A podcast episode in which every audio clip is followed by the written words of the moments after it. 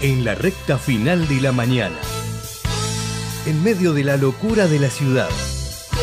Estamos en la trinchera. Agazapate con nosotros. En la trinchera. Con Gustavo Tubio.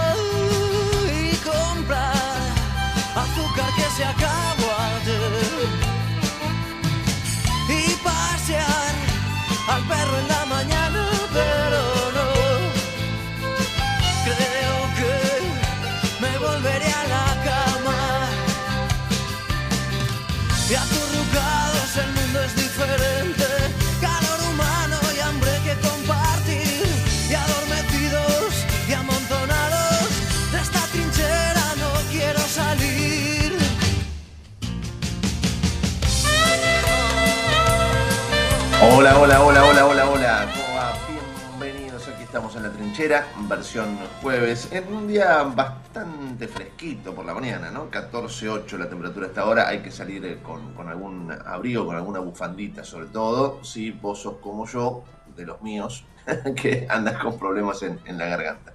Pero aquí estamos, el sol pega, o sea, caminar por la vereda del sol es una buena opción en esta mañana un poquito fresca. ¿Cómo va Raulito? ¿Cómo va Matute? Buen día. Querido amigo, ¿cómo le va? Muy buen día. Buen día, ¿cómo andan? Todo bien, con el solcito, es verdad lo que dice, ¿eh? Este, yo que vengo caminando, hoy vine por la vereda del sol, y esa caricia tibia está bastante bien. Está bastante bien. Hermoso. Vos sabés que creo que alguna vez te lo conté y tengo un recuerdo muy lindo de, al que llamábamos tío Bernardo, en realidad era el tío de mi papá. ¿no? Ah, me acuerdo. Pero el público se renueva, muy lindo. Se murieron antes que yo naciera. Por lo tanto, quedaba en la familia el tío Bernardo que era bueno, un hombre viudo muy, muy, muy mayor. esos, esos abuelos, cuando vos dibujás un abuelito, el abuelo, ¿viste? Boina, migrante, español, así, con, un, con el chalequito. Encima había tenido un accidente y por lo tanto tenía una, a mí me llama mucho la atención, le habían hecho un zapato ortopédico, un zapato con una plataforma. Ajá, es verdad, me caminaba así medio, medio renguito y con su bastoncito. Era el típico abuelo que vos, dibujás un abuelo y era mi tío entonces vivía en la calle Tarija, ¿de acuerdo? Entonces lo, íbamos a ver con mi viejo y llegábamos a, su casa y, muchas veces en esta época del año no estaba. Entonces la gente que vivía ahí, que lo conocía, era muy famoso en la zona, dice, buscaron la manzana, me decía papá, buscaron la manzana que el abuelo seguramente debe estar en algún lugar de la manzana donde pega el sol. Qué bueno. Hermoso. Entonces yo iba caminando hasta que efectivamente lo veía en algún lugar de la manzana, sentadito.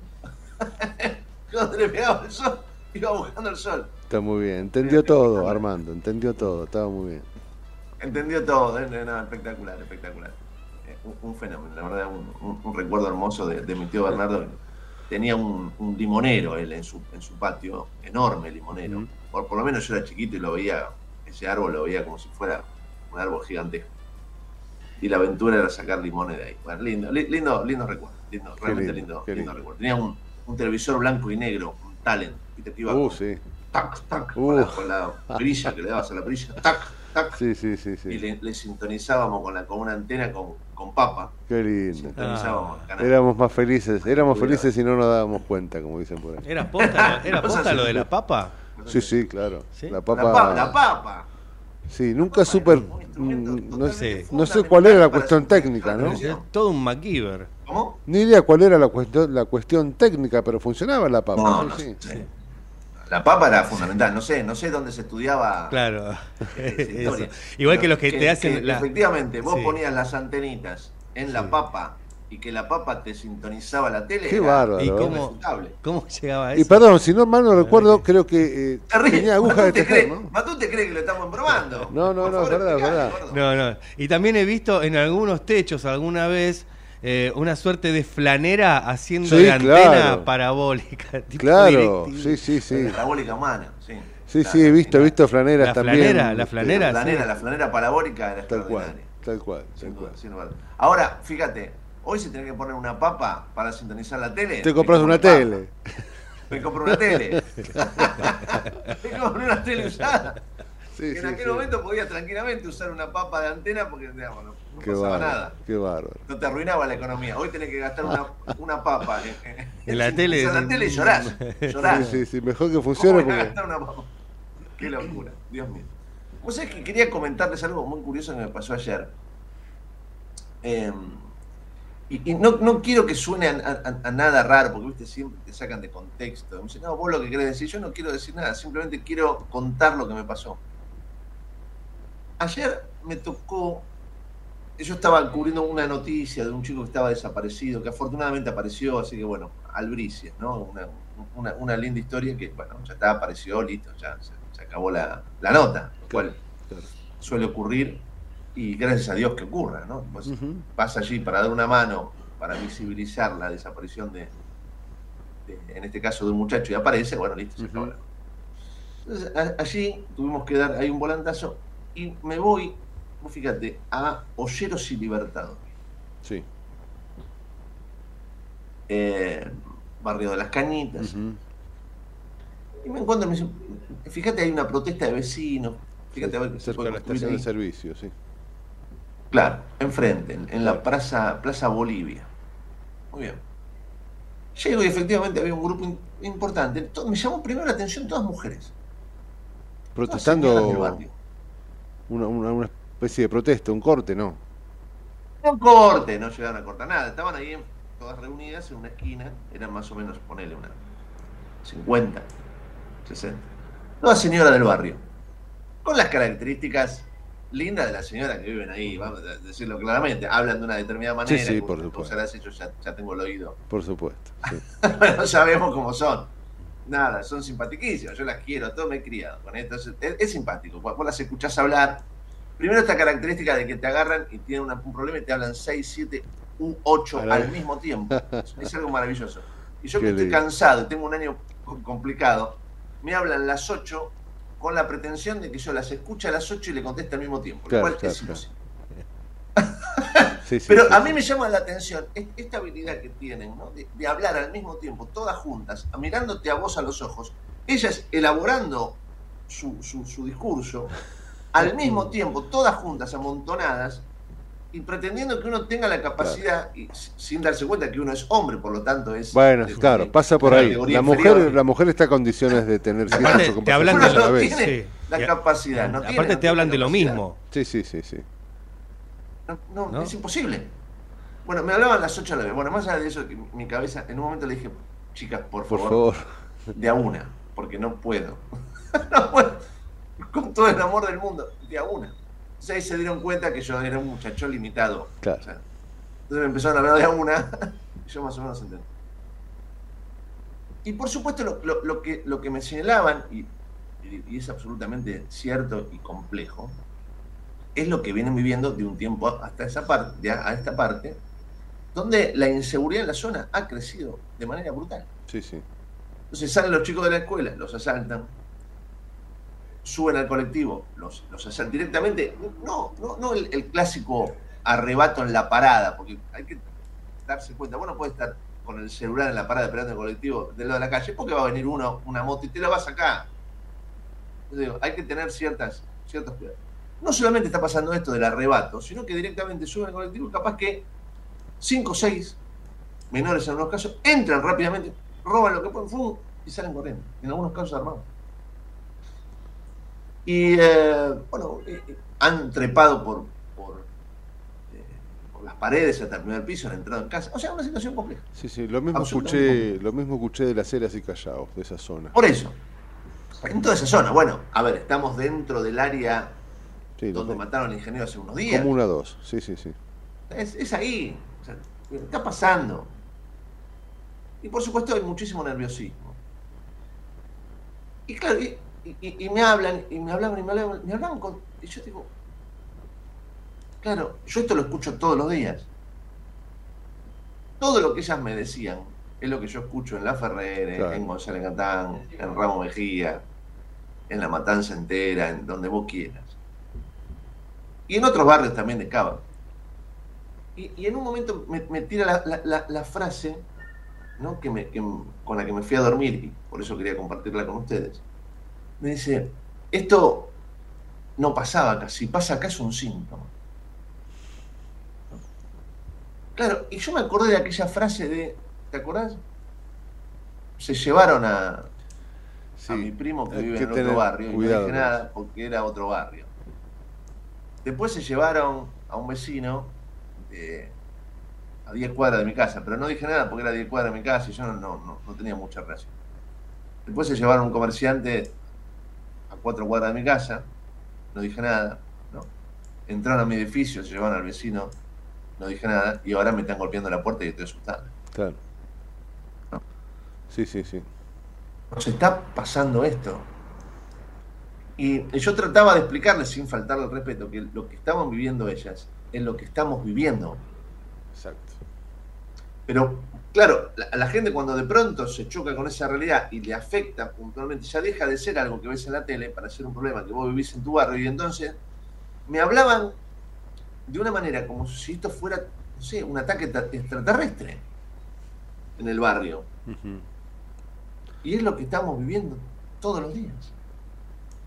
Sí, sí, la, y por supuesto, ella, una señora que porque se van, viste, como siempre, el, miedo, el miedo genera a veces ver situaciones que hay que ver, a mí nada me sorprendería, ¿no? Una señora me dice, todas las mañanas, a eso de las 8, llega un camión lleno de gente organizada que nos viene a robar a nosotros. Bueno, señora. Ah, bueno, empiezan a, claro, a plantear este... Sí, no es así, no es así. Señora o bajan del tren directamente con la intención de robarnos.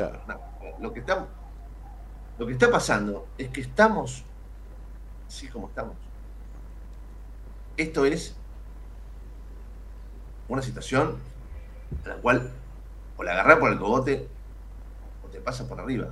Y no digo mano dura, lo que digo es organizar bien las cosas. Estas señoras señalaban, y yo lo sé, y aparte conozco, yo me llevo muy bien con los policías, voy por la calle, los, saludo a todos, tengo buena relación. Cuando vos eh, lográs así una amistad con los policías, te dicen, nosotros estamos sentados de pies y manos, no puedo hacer nada, absolutamente nada. Yo puedo, ir caminando por la calle con mi compañero, mi compañera. Un menor robó, no puedo hacer nada, más que correrlo un poco, no lo puedo tocar, no lo puedo agarrar. Sí, sí, sí, sí, Si yo lo agarro, el tipo se empieza a lo, a lo manotazo, yo no, si le pego un catañazo, vamos, voy preso yo. No lo, no lo puedo inmovilizar, no lo puedo tocar, no puedo hacer nada. Tal cual, una vez cae. Entonces lo dejo correr, porque así me saca un problema de bueno, lo, lo, corro, hago ruido, toco el silbato, grito. Alto policía sale corriendo y bueno, se me fue. Sí, sí, que será problema después de otro. Pero sí, es parte de lo que venimos, venimos diciendo. Están, eh, como vos decís, atados de pies y manos no, no tienen armas. No tienen armas para... para no pueden hacer nada. Y, la gente que... Vuelvo con esto, que confunde. Por, eh, otra, otra de las cosas que a mí a esta altura de mi vida y sobre todo en mi cansancio particular de este año, me, suele agarrar toda de cabeza, es cuando yo llego a un determinado lugar y la gente hace cola para decirme lo mismo. Lo mismo, claro. Pero lo mismo. O sea, hay una, una señora y yo la escucho y atrás hay otra señora esperando hablar conmigo. Entonces viene y me dice, porque en este barrio, en vez de darnos seguridad, lo de tránsito te hacen multa cuando dejas el auto mal estacionado. No sé qué tiene que ver una cosa con la otra, señor. No, no, porque podría, la energía está bien, fantástico. son dos problemas distintos. Se va la señora, viene el de atrás. Porque en este barrio, en vez de brindarnos seguridad, nos hacen multa cuando dejamos los autos mal estacionados. Porque ven lo de tránsito, digo, los de tránsito no están para dar seguridad. Eh, yo, te entiendo lo que vos yo te abrazo y te comprendo y te acompaño en el dolor. Pero te digo, el de tránsito está para hacer multa, no está para, para brindar seguridad. Se va, viene de atrás. Porque en este barrio, lo que hay que, hay que decir, yo necesito que vos digas, el que te hacen multa y no hay seguridad, bueno, ya me estaba, ya llega un punto que la cabeza, ¡pum! y ya, ¡ah! ¿Qué querés que haga? Es complicado. Hablemos de la inseguridad, no hablemos de que Pero... hace multa. Bueno, andá, quejate.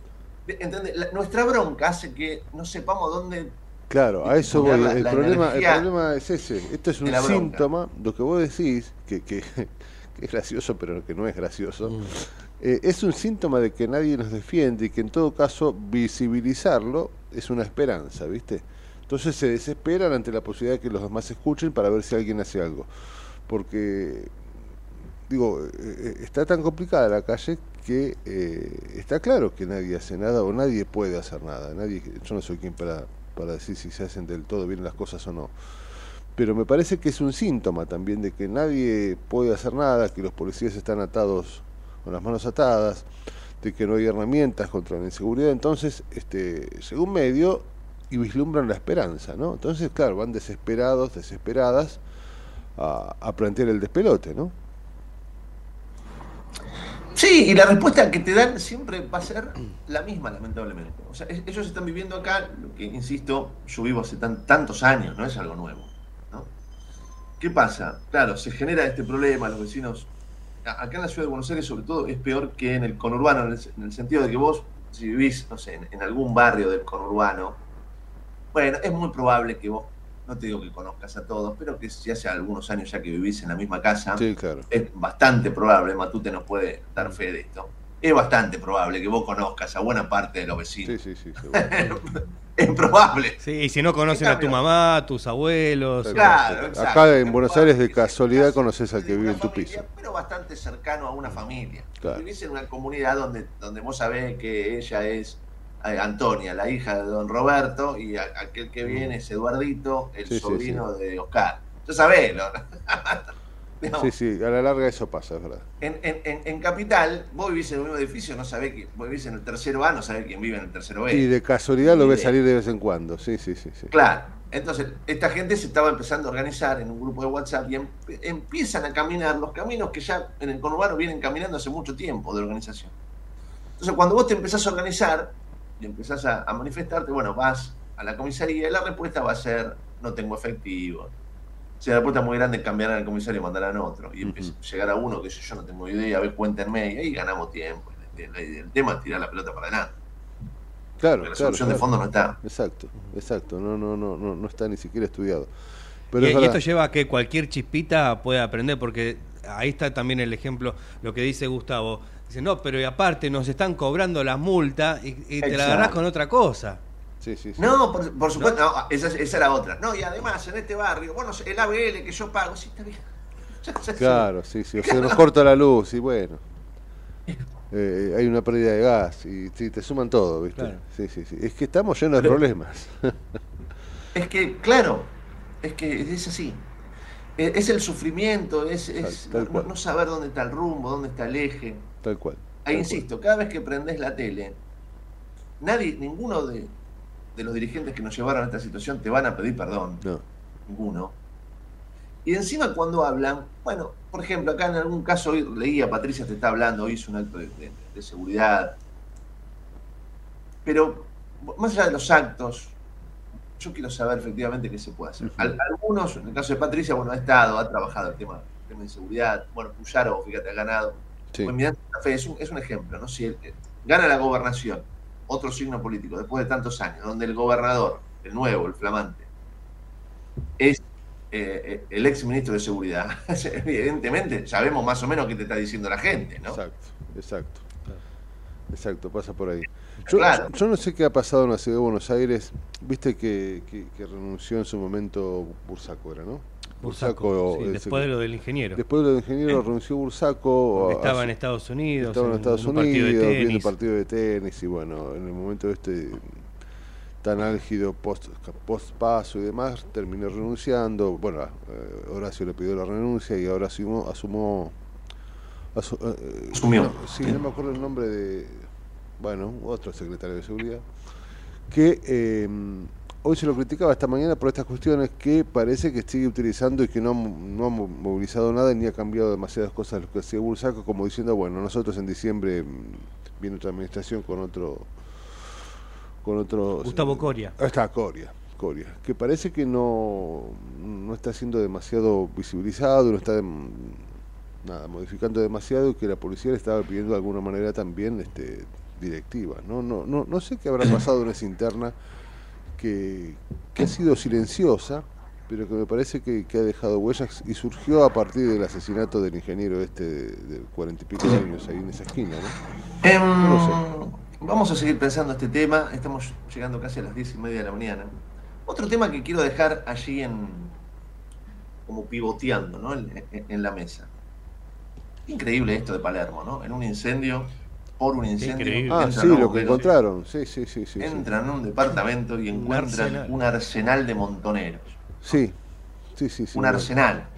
Armas largas, armas cortas, granadas. Granadas, bien de los 70, con inscripciones de montoneros, raro raro, sobre todo en esta época, ¿no? Rarísimo, ¿no? Raro, si uno se pone a pensar al Una principio... Persona que no vive acá, vive afuera, tal cual, ese lugar. Tal cual. Al principio sí, bueno, sería un coleccionista, qué sé yo, hay locos para todos. Pero... ¿Coleccionista? Raro. De armas de montonero es como raro, ¿no? Claro, es raro, es raro. Este... Solo de armas de montonero. Sí, sí, sí. Y aparte, ojo que no, no, son, porque digo, qué sé yo, a mi padrino le gustaba coleccionar armas tenía un rifle este, colgado en la pared, un rifle absolutamente inútil.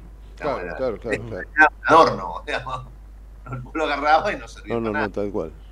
Era un arsenal realmente. Este... Todo lo que está ahí, salís a la calle y desastre. Sí, sí, claro, claro. claro. Y sobre todo el tema de las inscripciones que tienen muchas de las armas secuestradas, ¿no? Con montoneros y demás. ¿Qué sé yo? Para, Esos temas, viste, que después ya mañana. Ahora, ¿cómo llegaron ahí, no? Y, y, menos mal que el fuego no, alcanzó esa habitación. Y quedará en el, en el olvido. Pero digo, eh, me parece serio. Sí, sí, claro, pero por lo menos para saber por qué y desde dónde y de dónde salió eso, ¿no? Y vos me decís, esto se resume solo a un tipo que era coleccionista. Primero, ok, eh, que me explique de dónde carajo sacó primero, claro. arsenal que tiene la casa. un arsenal de guerra. Si no está declarado es ilegal. Bueno, hay un montón de cuestiones, no pasa nada. Y, y segundo, me parece raro solo que, estemos hablando de un coleccionista. Sí, sí, sí, tal, cual. Que tiene su departamento solo para guardar un arsenal. Sí, sí, sí, sí. Un arsenal, ¿eh? Armas cortas. 70 armas cortas. 19, fusiles, mirá. Fusiles, dos granadas. 19 fusiles y dos granadas, no, no. Y un bastón arma también. Sí, que está prohibido. está un, prohibido, un bastón parecido al Superagente 86, ¿no? Sí, sí, sí. Pero también es un bastón arma que no deja de ser extraño. Es muy extraño, sí, sí, sí. Es tremendo. Diez y media nos presentamos y arrancamos en la trinchera. En el medio del caos, pero con buena información. Metete con nosotros a La Trinchera, en pleno corazón de Buenos Aires, con la conducción de Gustavo Tubio. La Trinchera, por ecomedios.com y AM 1220. Tarjeta Soy Tigre Digital. La tarjeta Soy Tigre se renueva. Ahora podés usarla desde tu celular. Descarga la app Tigre Municipio y empezá a disfrutar de los beneficios. Contamos con más de 600 comercios adheridos en todas las localidades y descuentos de hasta el 30% en los rubros de gastronomía, indumentaria, entretenimiento, supermercados, estaciones de servicio y farmacias, entre otros. Tigre es mi vida. Tigre Municipio.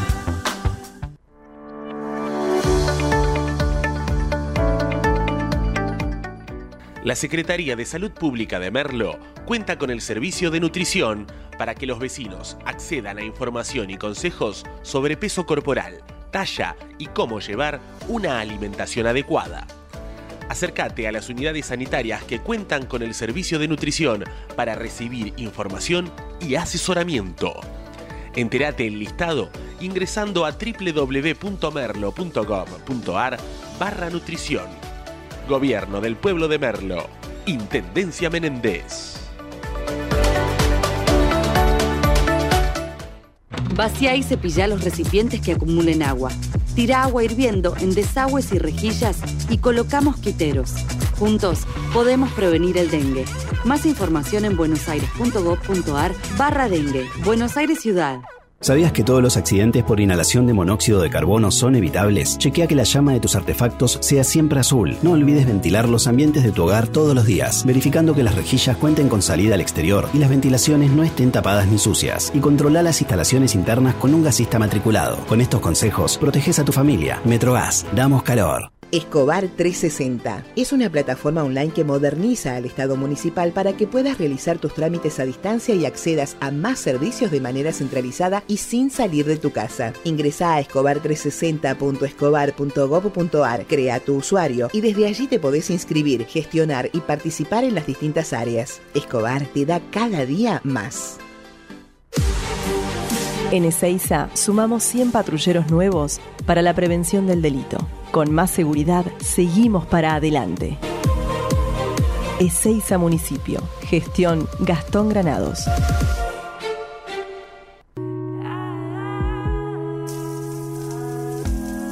Te alivia a 38 grados en la ducha.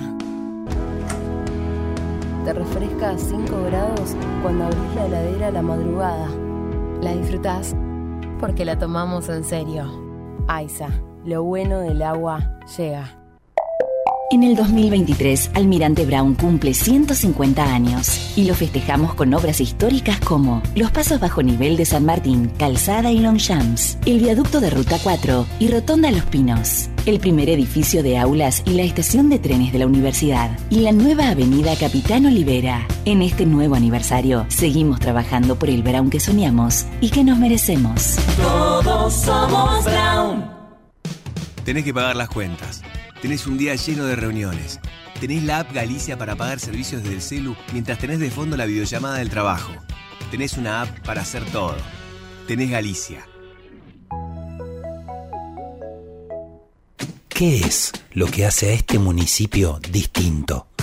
¿Será su salud y que nos cuidamos entre todos? ¿Los parques y el deporte? ¿Será que vivimos rodeados de verde? Sí porque la calidad de vida hace todo distinto. San Isidro, municipio. Morón es más prevención. Ante cualquier emergencia, ahora podés pedir presencia de policía, SAME o bomberos con un solo clic. Descarga la aplicación Morón Alerta y un móvil se acercará inmediatamente a donde estés. No lo dudes. Morón Alerta, en la tienda de tu celular. Municipio de Morón, corazón del oeste. Ingresá a Edesur Cambia a factura digital y colabora con el medio ambiente reduciendo tu consumo de papel. Es un pequeño gran cambio para un mundo más sustentable. Adherite en edesur.com.ar o en la app Edesur en tu celular. Rosario, tu punto de encuentro todo el año. Conoce todo lo que podés hacer en la ciudad en www.rosario.tour.ar. Vacía y cepilla los recipientes que acumulen agua. Tira agua hirviendo en desagües y rejillas y colocamos quiteros. Juntos podemos prevenir el dengue. Más información en buenosaires.gov.ar barra dengue. Buenos Aires Ciudad. Detrás de tu CV, un mundo de oportunidades. ¿Sabías que en Ituzaingó fomentamos el empleo local? Te preparamos para el mundo laboral a través de capacitaciones y cursos de formación profesional totalmente gratuitos. Te ayudamos a definir tu perfil laboral y te conectamos con empresas privadas para dar el paso a tu próximo empleo. Conoce más en mitusaingó.gov.ar. El futuro en tu ciudad. Gobierno Municipal de Ituzaingó. Secretaría de Seguridad. Teléfonos útiles José Cepaz. Emergencias 911. Comando Patrulla 02320 440005. Comisaría Primera 02320 422 111. Comisaría Segunda 02320 466 661. Comisaría Tercera 02320 446002. Bomberos José Cepaz 02320 422222. Ambulancias 02320 439300. Secretaría de Seguridad 02320 447464. Defensa Civil 02320 441900. COM 02320 433856. Emergencias COVID 107 147 11 56 18 30 25 y 11 56 18 30 66. José Cepaz Municipalidad. Intendencia Mario Ishi. En Lanús tenemos actitud verde. Estamos recuperando 25 plazas y parques del municipio, con nuevos espacios verdes, estaciones de juegos para chicos y mayor seguridad para nuestros vecinos. Informate en lanús.gov.ar. Lanús nos une. Si querés emprender, abrir un comercio, empresa o industria, en 3 de febrero sos bienvenido. Te decimos gracias. El costo para habilitar acá es cero, como lo escuchaste. La habilitación es gratis. Además, eliminamos más de 100 tasas y trámites para cuidar tu economía sin trabas ni burocracia. En estos tiempos, más que nunca, estamos del lado del laburo y de los que producen. Más info en 3defebrero.gov.ar. Municipalidad de 3 de febrero. Queremos que traigas tu empresa a Esteban Echeverría. Te ofrecemos un municipio ordenado y transparente, la mejor ubicación y algo que no te ofrece nadie. Cinco años sin pagar nada. Sí, hasta el 2027 para que no pares de crecer. Esteban Echeverría, un municipio ordenado para seguir creciendo. De 10 a 12 entra a la trinchera que hay lugar. En la trinchera, con Gustavo Tubio.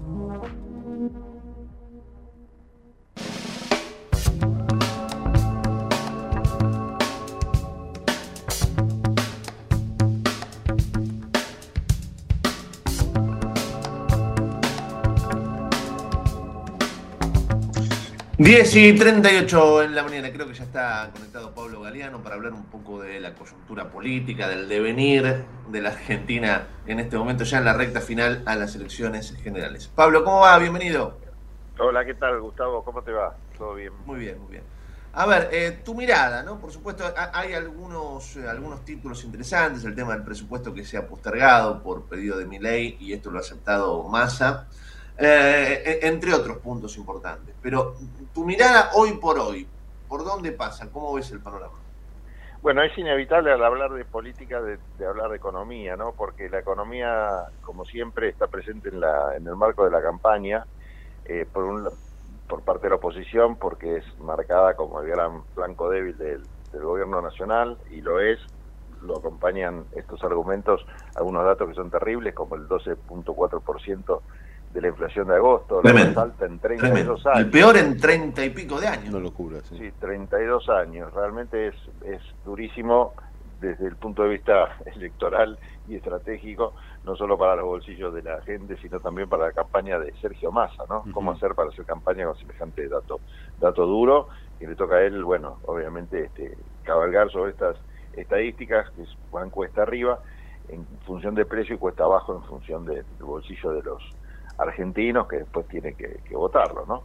Pero bueno, este, también otras cosas se ponen en juego en la campaña, no solo el, bolsillo de la gente en función de la inflación, sino también, eh, bueno, algo, que tiene que ver también con un argumento que esboza también Sergio Massa, que tiene que ver con algunos eh, beneficios económicos que se están eh, están tratando de paliar esta situación y un discurso político que tiene que ver ya más con lo institucional y, con esta política de ajuste que prometen los dos partidos de la oposición, que Sergio Massa, en vez de, entenderlo como una situación, una situación o una propuesta en función de ordenar un poco el, caos que, general que es la Argentina, él lo toma como esto, ¿no? Como lo etiqueta como políticas de ajuste como la única propuesta de la oposición. Así que bueno, es imposible separar lo económico de lo político en esta campaña tan particular y en medio de una crisis tan tan grave como la que vive la Argentina, ¿no? Así es. Este, este, esto, en principio, lo primero que se me ocurre decirte. Después, bueno, obviamente las medidas las conocemos todos. Primero anunció la reducción de las de ganancias, eh, anunció también más a la devolución del 21% del IVA de los alimentos y productos de higiene para los trabajadores que ganan menos de 700 mil pesos, aproximadamente 707 mil creo que no. Sí. Monotributistas se benefician, se benefician los trabajadores autónomos, los jubilados, los beneficiarios de la asignación universal por hijo también están incluidos en este, en este paquete de medidas y son 3 millones más o menos los jubilados que van a recibir eh, como, eh, como novedad, digamos, el, refuerzo alimentario de PAMI, además de que ya se pusieron en marcha, una noticia que es vieja, pero se, se está concretando ahora, los 400 mil pesos de crédito con tasas muy bajas, de hasta el 50% de interés, lo cual también es una buena noticia que alivia un poco los bolsillos. Así que este, este mix económico está presente en la campaña y por supuesto la oposición acusa o, mira estas medidas y también lo denuncia como parte de una estrategia electoral, sintetizando dicen que más usa la caja del Estado para hacer campaña, ¿no? Bueno, acá habría que ver también qué, qué candidato no usa sus cajas cuando son cuando son funcionarios para hacer campaña política. Pero bueno, es parte de la del tiroteo, digamos, de, de, slogans que, que, hay entre uno y otro lado. Pablo. La novedad podría ser eh, quizás política, mirando las encuestas un poco, este, que Sergio Massa viene bien posicionado, a pesar de todo este panorama espantoso que les contaba, ¿no? Sí, sí. Eh, posicionado en función de entrar en el en el balotaje, con Milei, que bueno, sigue no, creciendo, pero estable, unos puntitos más arriba de lo que le dio la elección general, y Patricia Burri que no le encuentra la vuelta. Por ahora, está la, foto te indica, indica eso. Pablo, justo ahí, ¿cómo te va Raúl? Soy, buen día. Raúl. Vos sabés que justo ahí me quería meter. Eh, eh, ayer Miguel planteó la posibilidad de convocar a, a Macri, ¿viste? En caso de que sea presidente, Macri obviamente reiteró su apoyo a, a Patricia, bueno, qué sé yo. Digo, eh, ¿esto puede modificar o puede confundir el pensamiento de algunos de los votantes de Patricia? Porque este, se está generando una situación en la que yo no, no, no lo escuché terminante a Macri, ¿viste? No fue terminante, ni fue crítico hacia mi ley. Eh, en lo estrictamente político, digo, ¿no? ¿Esto cómo, cómo, cómo imaginas que funciona? Mira, yo creo que cualquiera de los tres que llegue al gobierno, porque hoy por hoy, con los números, no importa qué pasó después, pero con los números de la elección, que son los que realmente tenemos que leer, porque las encuestas cada vez están pifiando más, los encuestadores, después adaptan ¿no? los resultados a, tienen explicaciones, ¿no? Sí, sí, no, sí, sí, pero bueno, la realidad es que de científicos tienen y de serio tienen bastante poco, pero bueno, tomando los resultados que, que existen, eh, estaban muy parejos, ¿no? Porque ni mi ley llegó al, 30 ni, más abajo del 27.27, que es el que menos sacó, así que están a un puntito ahí nomás, todos. Eh, bueno, en función de... Qué interesante, Pablo. Sí. Eh, digo, esto... Mirá que vos tenés una, una, carrera larguísima, ¿no? ¿no? No porque seas grande, sos contemporáneo mío, pero digo, ah, hace muchos años que estamos en esto. Hace muchos años que estamos en esto. Y, y, yo no recuerdo, Pablo, a esta altura, ¿no? tan cerca de las elecciones generales, una incertidumbre tan grande con relación a quién va a ganar. No, yo no recuerdo, o sea, siempre más o menos a esta altura uno sabía quién ganaba. Después el porcentaje ahí podía llegar a variar, pero más o menos la, cosa estaba clara. Hoy es una incertidumbre tan grande. Sí. Sí, bueno, allá en el 83 no estaba tan claro, ¿no? Que iba, iba a pasar, pero bueno, nos tenemos que remontar pero el 83, pero está bien, pero vos fíjate, eh, había una ola alfonsinista muy grande, había un, olorcito, uno, Sí, después del cajón inclusive, ¿no? En el 83 nadie creía que el peronismo podía perder, pero porque, porque por una cuestión lógica, vos decís, gana el peronismo porque estos ganan siempre, ¿qué, va a ganar el bigote este? Pero vos veías en la calle que había una gana de un cambio y al final, bueno, pasó lo que pasó. Pero acá. Este, no, sí, el, sí, es un momento, eh, insisto, ese 30% más o menos que, que arañaron, que nadie llegó, pero que sí todos arañaron, eh, hace que estemos en esta situación de incertidumbre. En función de lo que consultaba o, comentaba Raulo, me parece que sí, que es cierto que cualquiera, no solo mi ley, cualquiera que llegue de los tres, por eso contaba Ahí voy, ahí voy, porque vos fíjate. cuando, vos me decías lo de Alfonsín Luder, bueno, era Alfonsín Luder, ¿no? Eran, en ese momento llegamos con, con dos grandes fuerzas políticas y bueno, ahí estaba la incertidumbre. Hoy, por eso digo que yo nunca vi una cosa así. Algunos te dicen, el próximo presidente puede ser Milei. Y bueno, qué sé yo. Y capaz que se da. Y sí, claramente, mira lo que sale en el espacio. Otros te dicen, no, mira, puede haber ahí un simonazo y quizás Patricia pone el pie en el acelerador y logra llegar a la presidencia. Y sí, puede ser. Y otros te dicen, ojo que Massa, capaz que entra al balotaje. Y entrando al balotaje, capaz que, viste, mano a mano, llega también. Esto es una locura. Es una locura y es imposible hacer un análisis serio que, que, pueda proyectar qué es lo que va a pasar, ¿no? Entonces, bueno, lo que hay que hacer es, plantear los tres escenarios, pero en cualquiera de los tres, yo creo que en realidad acá lo que hay son dos... Eh, eh, vos hablabas no de peronismo versus radicalismo. Acá acá y también compiten dos pero no por ponerle un nombre y dejar afuera a uno de los tres sino porque y, y, esto explica también por qué mi ley lo convoca Macri hay una hay una, un sector que podríamos definir, igualmente ya lo, de izquierda a derecha son este, categorías que no, no, van más, pero para simplificar, de centro derecha, que podrían estar eh, bien representados o por Bullrich o por, o por Milley. Tranquilamente, porque mm, vos a Bullrich la podés derechizar y a, y a Milley lo podés centrar un poco como para eh, que los votantes de ese espacio no se sientan tan incómodos con las posturas que actualmente están mostrando esos dos líderes, ¿no? Y por otro lado, un espacio de centro, porque convengamos que Massa no es de izquierda, ni, ni, de peronista tiene bastante poco, pero de centro izquierda, por llamarlo así, que puede estar paradójicamente eh, encabezado por, por Sergio Massa. Digo paradójicamente porque su trayectoria viene de la UCD, del sector justamente del liberalismo de los 80, 90, cercano también al menemismo en su momento, pero ahora, bueno, las cuentas de la vida lo posicionan acá. Entonces, sea Milei o sea, o sea Patricia, creo que ideológicamente puede haber algunos matices, eh, pero creo que no, no, no, no, lo veo como algo tan contradictorio o a contrapelo eh, una alianza entre el temacrismo y la gente de Milei. Sí lo veo a contrapelo, por ejemplo, este, el radicalismo ahí en ese espacio, Y ahí hay que ver qué decisión toma el partido. Ayer Gerardo Morales, o antes de ayer, sacó una foto con gobernadores peronistas con el pretexto de una firma, un acuerdo de vaya a saber qué, pero la foto te mostraba al gobernador radical, que es presidente del partido, eh, rodeado de gobernadores peronistas. Sí, sí, sí, es, extraño y, sumarle que fue el candidato, precandidato a vicepresidente por la por la alianza que hoy está pugnando por, por llegar a Bolotage, ¿no? Es un mensaje o qué sé yo, habría que ver cómo se lee eso. Y porque todo el sector ese que votó a, a Rodríguez Larreta, yo no sé, no, no por Rodríguez Larreta, sino ese radicalismo que seguía Martín Lustó, de raíces más alfonsinistas, yo no sé hasta qué punto estará de acuerdo en un balotaje de votar a mi ley.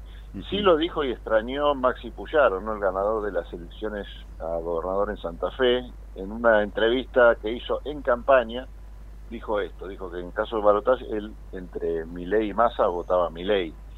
Pero también hay que entender el contexto, que, que lo dijo en el marco de una campaña en una provincia totalmente anti-K, totalmente anti-K, lo cual justifica un poco también ese discurso del odio que dio Patricia Bullrich hablando de destruir al kirchnerismo. Claro, se olvidaba que las cámaras de televisión en realidad proyectan ese discurso a, nivel nacional, pero es un discurso que ahí en la, en la provincia cae bien. El antikirchnerismo es muy importante. Decías, Pablo, al principio comentabas esta situación en la que está inmerso Massa, ¿no? Donde la coyuntura y las noticias económicas que no son la mejor, las mejores, eh, tiñen su campaña y planteabas que a pesar de eso es posible que este, los números todavía no le siguen dando mal, bueno, números que hay que ver quién los plantea y cómo vienen, pero digo, ¿cómo, cómo actúa más ante esta coyuntura? Porque oh, desde ya ser oposición es más fácil en algún punto. ¿Cómo actúa más en la coyuntura esta donde en realidad hoy todos los números, por lo menos los duros, como decías vos, eh, le dan en contra y esto, bueno, nada, es complicado, ¿no? Un 13%, casi un 13% de inflación, hacer campaña se hace difícil.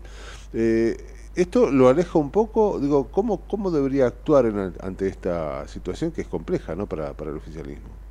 Bueno, en, en, primer lugar lo que está haciendo es medio de manual, ¿no? El ponerle plata eh, en el bolsillo a la gente, eh, con reclamos que uno puede, que son medio difíciles de, de, discutir, ¿no?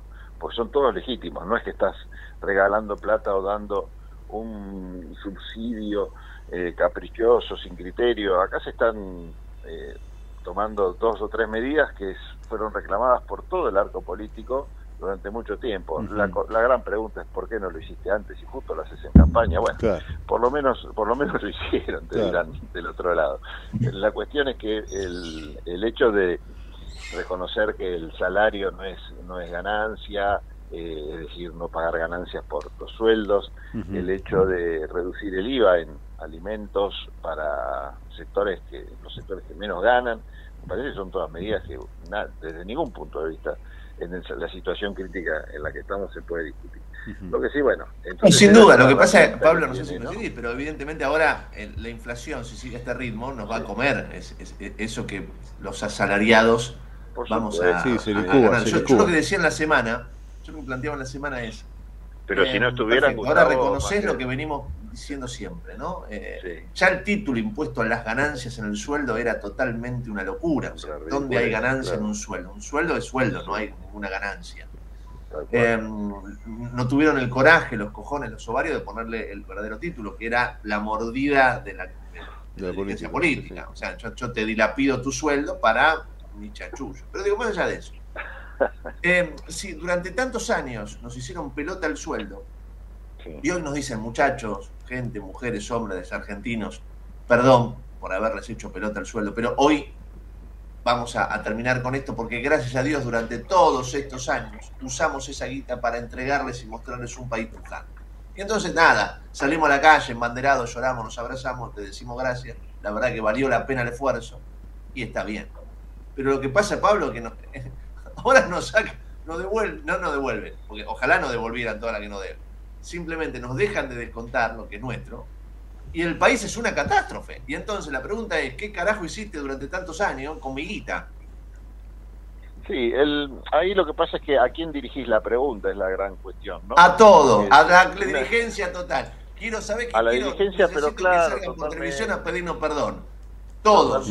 cosa que no hacen nunca. Siempre prendo con la ilusión de que alguno de ellos no me va a pedir disculpa. Y ninguno te pide no Es solo, estoy de acuerdo, ¿no? y no eh, son todos, por eso es un arco de, va a ser un coro de disculpas, porque no son todos los partidos políticos nada más, sino que son también los sindicatos, que son también las grandes empresas que se han beneficiado cuando el Estado, los partidos políticos miraban para otro lado, eh, con impuestos injustos también, porque convengamos que esos impuestos que te, que por los que vos te quejás y, este, con toda razón y te sacan a vos, cuando lo comparás con los impuestos que paga, eh, no voy a hacer nombres, pero empresas grandes, claramente hay, hay una injusticia entre los impuestos que paga el CEO de una empresa o el empleado común o una pyme y una gran exportadora que no tiene nombre. Eh, bueno, son todas políticas de, de, un Estado que en realidad este, está muy mal administrado, controla mal, entonces el privado obviamente hace lo que quiere, pero disculpa, creo que tendríamos, sí, es un coro de, de, los no justamente de los niños de, Viena, ¿no? Pero realmente, sí, sí, sí, sí, todos, por eso, pero digo, este, tampoco podemos estar privándonos de, ciertas medidas que son justas y que por lo menos te equilibran un poco esta situación terrible que vivís en materia económica, eh, por decir, bueno, no, eh, si, si, no me pedís disculpas, no te lo acepto. No, yo lo quiero. Lo que pasa es que, a ver, es como que siento a veces, Pablito, siento que, que me tirás un, un, este, que se está hundiendo el Titanic, ¿no? Y me tirás el salvavidas, pero está desinflado. O sea, me tirás el salvavidas. Me viene bien el salvavidas que me está tirando, seguro que me viene bien. Pero si la inflación sigue, el salvavidas no tiene aire. O sea, estamos en la misma. y la única forma de echarle, de echarle un poco de aire al salvavidas, o no sé, usar la metáfora que quieras, eh, hoy por hoy es, eh, es, plantar una especie de, de bisagra ¿no? en, este, en esta forma de comportamiento de toda la dirigencia. Un acuerdo grande entre sindicatos, eh, reforma sindical mediante sindicatos, ha cambiado todo, la forma de trabajo, no puede ser que sigamos con, con, con leyes viejas y que cualquiera que plantea un mínimo cambio es un, es un nazi también. Este, esto también hay que hay que dialogar más. Sí, sí, sí. La reforma hay- laboral eh, es medio urgente en algún punto, ¿no? Eso es reforma verdad. laboral, claro, pero, pero progresista y considerando qué es lo que lo que necesita Sí, el sí, trabajador. Y ahí, hoy. me, ahí me meto y te robo un, un minutito, Pablo. Me, que- me- gustaría saber qué, qué lectura haces respecto de esta suerte de, de reunión o, o no sé cómo llamarla entre Milei y Barrio Nuevo. Digo, es este la hinchada de Boca y la hinchada de River tomando un café. Digo, ¿cómo, cómo planteas esto? Barrio Nuevo sabemos que este, ni un pelo de tonto, ¿no? Pero digo, ¿cómo, cómo, lo, cómo lo lees? No, bueno, primero eso, ¿no? El olfato de Barrio Nuevo, de ver donde hay, como el tiburón que huele sangre, va, va hacia el poder. Este, donde veo alguna posibilidad, eh, ahí está. Pero después en realidad lo que te habla es de, de algo que, aunque sea parezca contradictorio, porque el protagonista de Milei, el hombre que criticaba la casta, que decía que con esta gente Sí. no había que ir a ningún lado, pero la realidad es que vos para ir a cualquier lado, sea que sea, sea Milei, sea Massa, sea Miriam Bregman, necesita del diálogo y del consenso con los sectores que representan bien o mal, por ejemplo, a los trabajadores. Vos no podés decir este, los empresarios son todos chorros y después sentarte y pedir una, una mesa de negociación para hablar sobre sueldos, sobre producción, sobre un montón de temas. Eh, hace un consenso amplio y para eso los discursos estos del odio o extremistas no sirven para nada. Entonces, bueno, claro, queda en evidencia esta contradicción, pero la verdad que me parece que cualquier reunión entre cualquier sector, más allá de si estamos de acuerdo o no con la forma en que están representando, a- en este caso el Barrio Nuevo, a, su- a, su- a- a- a la gente de comercio, eh, pero cualquier cualquier reunión de esta naturaleza es buena y, y es necesaria si realmente tiene posibilidad de ser de ser presidente de la nación. No imagino un presidente de la nación argentina que, que no se siente con los, hablar con sindicalistas o con empresarios o con, o con el Fondo Monetario Internacional o con China. Entonces, bueno, pero bueno, qué sé yo, esto decirlo en campaña por ahí no, por ahí tiene, tiene más el predicamento marketinero, decir que son todos chorros y que no se senta ahí, que son todos mafiosos y bueno, igual la gente este, vota eso, ¿no? Más, más, más sentimientos que, que la coherencia de Por supuesto. tener A- para- a- hablando de, de- de charlar, de hablar y, y de cosas para decirse, ¿no? Este, la- te, te hago la última porque ya estamos llegando a las 11.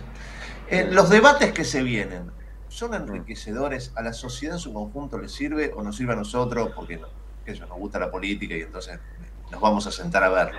Pero digo, ¿va- ¿vale la pena? ¿Mueve, ¿Mueve la aguja en la Argentina el debate? Mira, yo creo que a los que le va a mover la aguja es al, al sector de, de Milei o de Patricia, porque cada uno tiene que tratar de robarle votos al otro. No creo que ninguno de los dos pueda sacarle un voto a la gente que está decidida a votar a masa eh, en el debate. Y acá como están tan parejos, cada, cada puntito suma, ¿no? Yo creo que, que ganar el... Suponete que implique un 1% que se va por un lado para el otro los que miran el debate. Bueno, cuando están todos tan parejos, es un montón. Eh, va a sumar también, va a pesar el voto de los extranjeros, va a pesar que no votaron en La Paso, que ahora van a votar, el voto de quienes no votaron en general en La Paso va a pesar. Cada, Massa salió en una campaña a, a- a pedirle a cada puntero o dirigente político provincial que le junte, no me acuerdo el número, pero era ridículo, era vos juntame 20.000 votos o, o 2.000 votos y con esto es suficiente. Porque haces un cálculo, es tan poquita la diferencia que, que si cada uno, cada militante más o menos dirigente de alguna zona junta 2 o 3.000 votos, hacen a la diferencia. Estás en ese nivel de... Sí, sí, y me animo- sí me animo este inclusive-.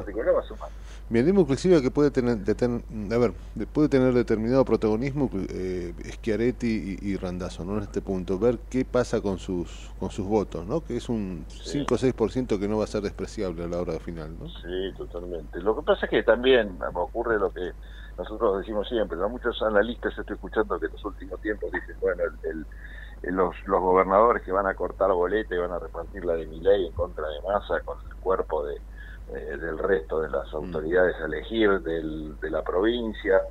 Eh, pero no es tan fácil cortar boleta. Como no es tan fácil eh, como dirigente político decirle a tu electorado, anda y vota tal. Eh, no es que lo llevas como, como ganado.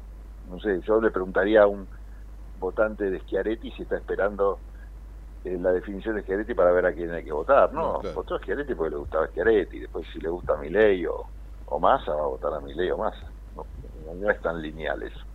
Pero bueno, cada voto va a sumar, va a empezar. Pablo, querido, como siempre, un placer tenerte. Abrazo enorme. Bueno, gracias a ustedes. Abrazo grande, amigo. Pablo Galeano, uno de nuestros grandes analistas políticos. 11 de la mañana, dos minutos, las noticias con Matías. Transmite LRI 224, AM 1220, Ecomedios. Econoticias. Toda la información al instante. 11 de la mañana, dos minutos en la Argentina. En Buenos Aires el cielo está algo nublado. La temperatura 14 grados 8 décimas. Diputados comienza a tratar la eliminación de ganancias. El proyecto de ley que impulsa la eliminación de la cuarta categoría del impuesto a las ganancias tomará estado parlamentario este jueves, cuando la iniciativa del ministro de Economía empiece a ser debatida en la Comisión de Presupuesto y Hacienda de la Cámara de Diputados. El debate comenzará antes del mediodía con una reunión de la comisión que preside Carlos Heller y que se realizará en el anexo C de diputados con la presencia de funcionarios nacionales. Policiales fueron a combatir un principio de incendio y se encontraron con un arsenal en Palermo. Bomberos de la ciudad acudieron a raíz de una alarma de incendio en un departamento del piso 15 de un edificio situado en Salguero al 2200, donde se encontraba, en ese momento no se encontraban sus habitantes. Deportes, Tigre buscará otra alegría ante un debilitado estudiantes. El encuentro entre el Matador y el Pincha se desarrollará este viernes en el Estadio José de la Giovana desde las 17 con el arbitraje de Fernando Echenique, el bar a cargo de Diego Ceballos y la televisación a cargo de ESPN. Rigen alertas rojas por lluvias intensas en las cordilleras de Neuquén, Río Negro y Chubut. El nivel rojo, la máxima alerta dispuesta por el organismo meteorológico, comprende al sur de Neuquén, en la zona de los lagos, el oeste de Río Negro en Bariloche y zonas cordilleranas también en el noroeste de Chubut.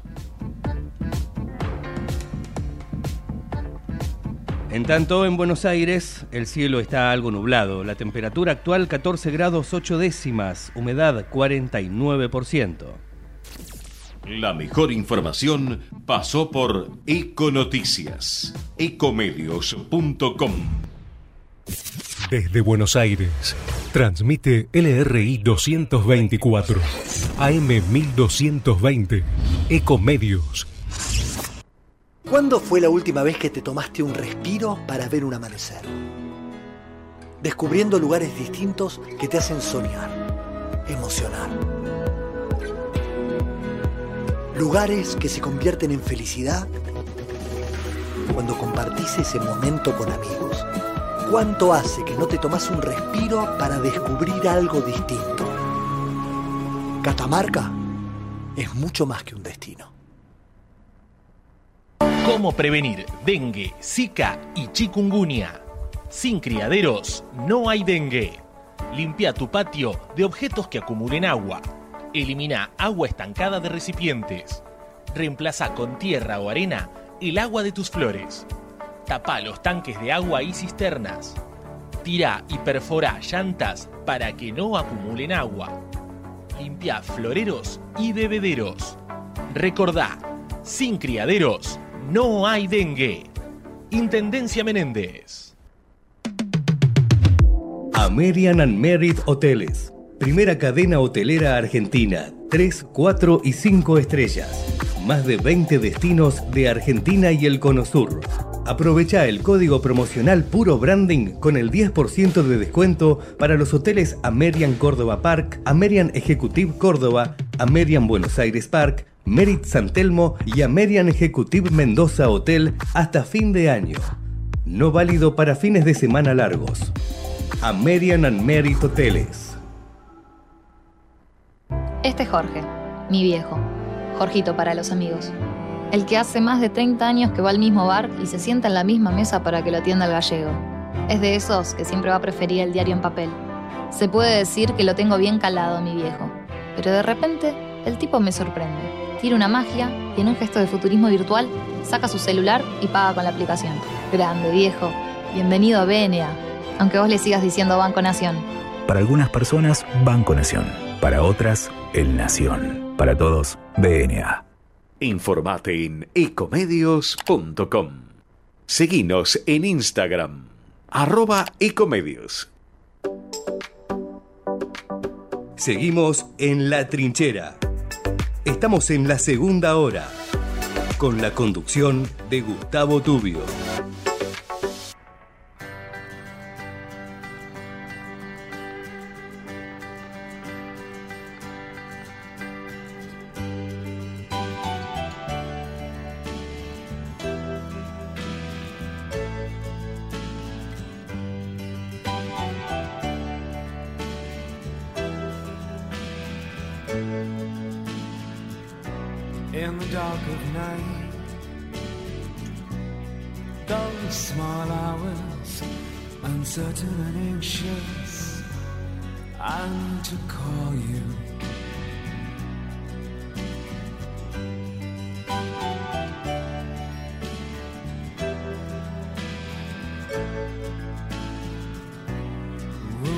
Full of strangers, some call me friend.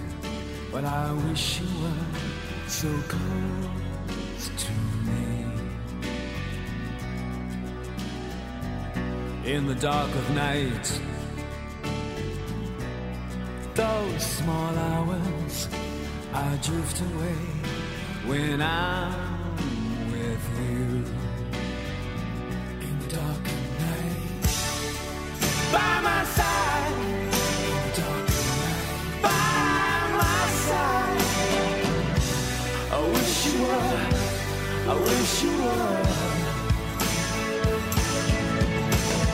11 de la mañana y 8 minutos, abrimos la segunda hora en la trinchera y lo decíamos recién con, eh, con Pablo Galeano, ¿no? Por supuesto, el tema es la, la economía, el tema es qué hacemos ante esta situación desesperante en la que estamos viviendo, Eh, cómo manejamos nuestras finanzas. Bueno, para mí es, es un placer, lo quiero mucho Pedro Marín, un, un gran economista. Me encanta lo que está haciendo en redes, porque te explica con un lenguaje realmente muy, muy llano, Tal cual. mu- muy fácil de entender, porque claro, a, a- a los que vamos de a pie por la vida y no estamos metidos de cabeza en el mundo económico, si no tenemos a alguien de confianza que te explique más o menos qué podés hacer, em, porque es complejo, realmente, ¿no? Es complejo. Lo tenemos a Pedro en línea. Pedro, qué placer, tanto tiempo que quería charlar contigo. ¿Cómo amigo? Hola Gustavo, ¿cómo estás? Encantado, encantado de, de- de este llamado.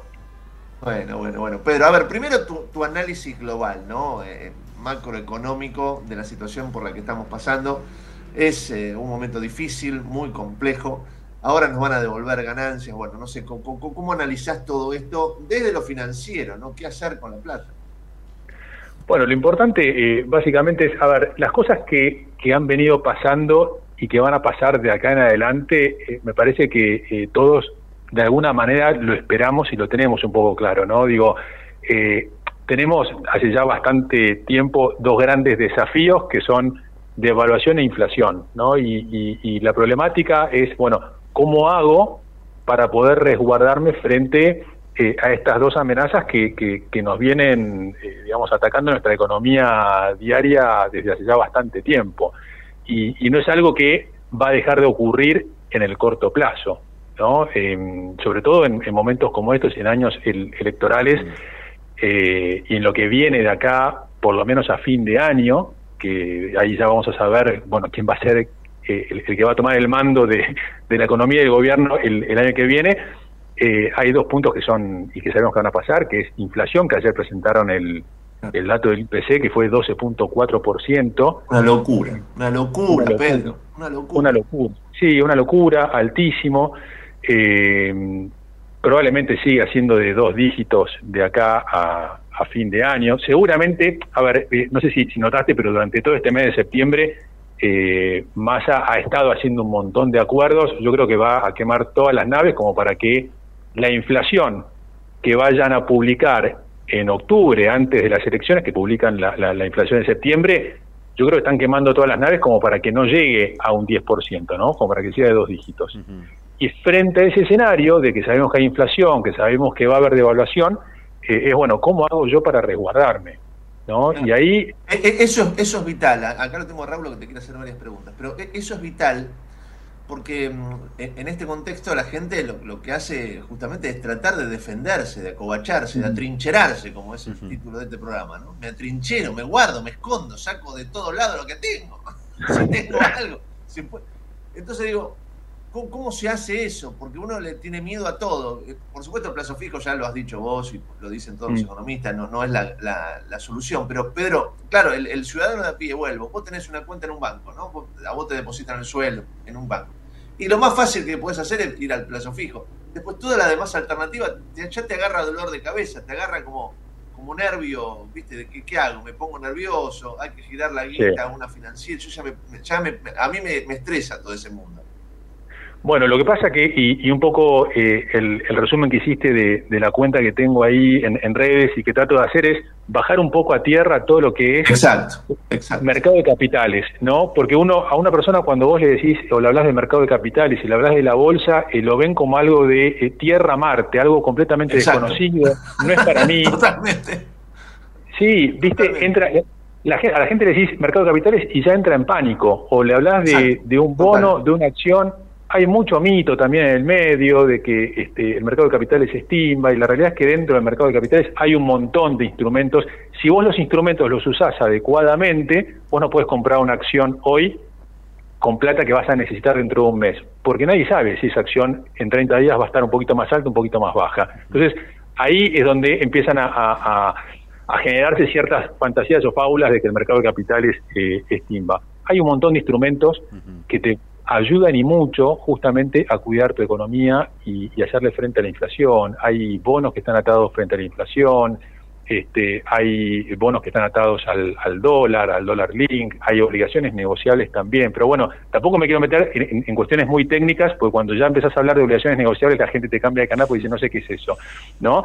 Este, entonces, lo que hay que intentar justamente es esto, es así como las personas tienen dentro de su economía diaria, tienen la cuenta del banco, tienen una billetera virtual, tienen seguros, bueno, que también puedan tener una cuenta comitente a través de la cual pueden justamente encontrar instrumentos para resguardarse de inflación y devaluación.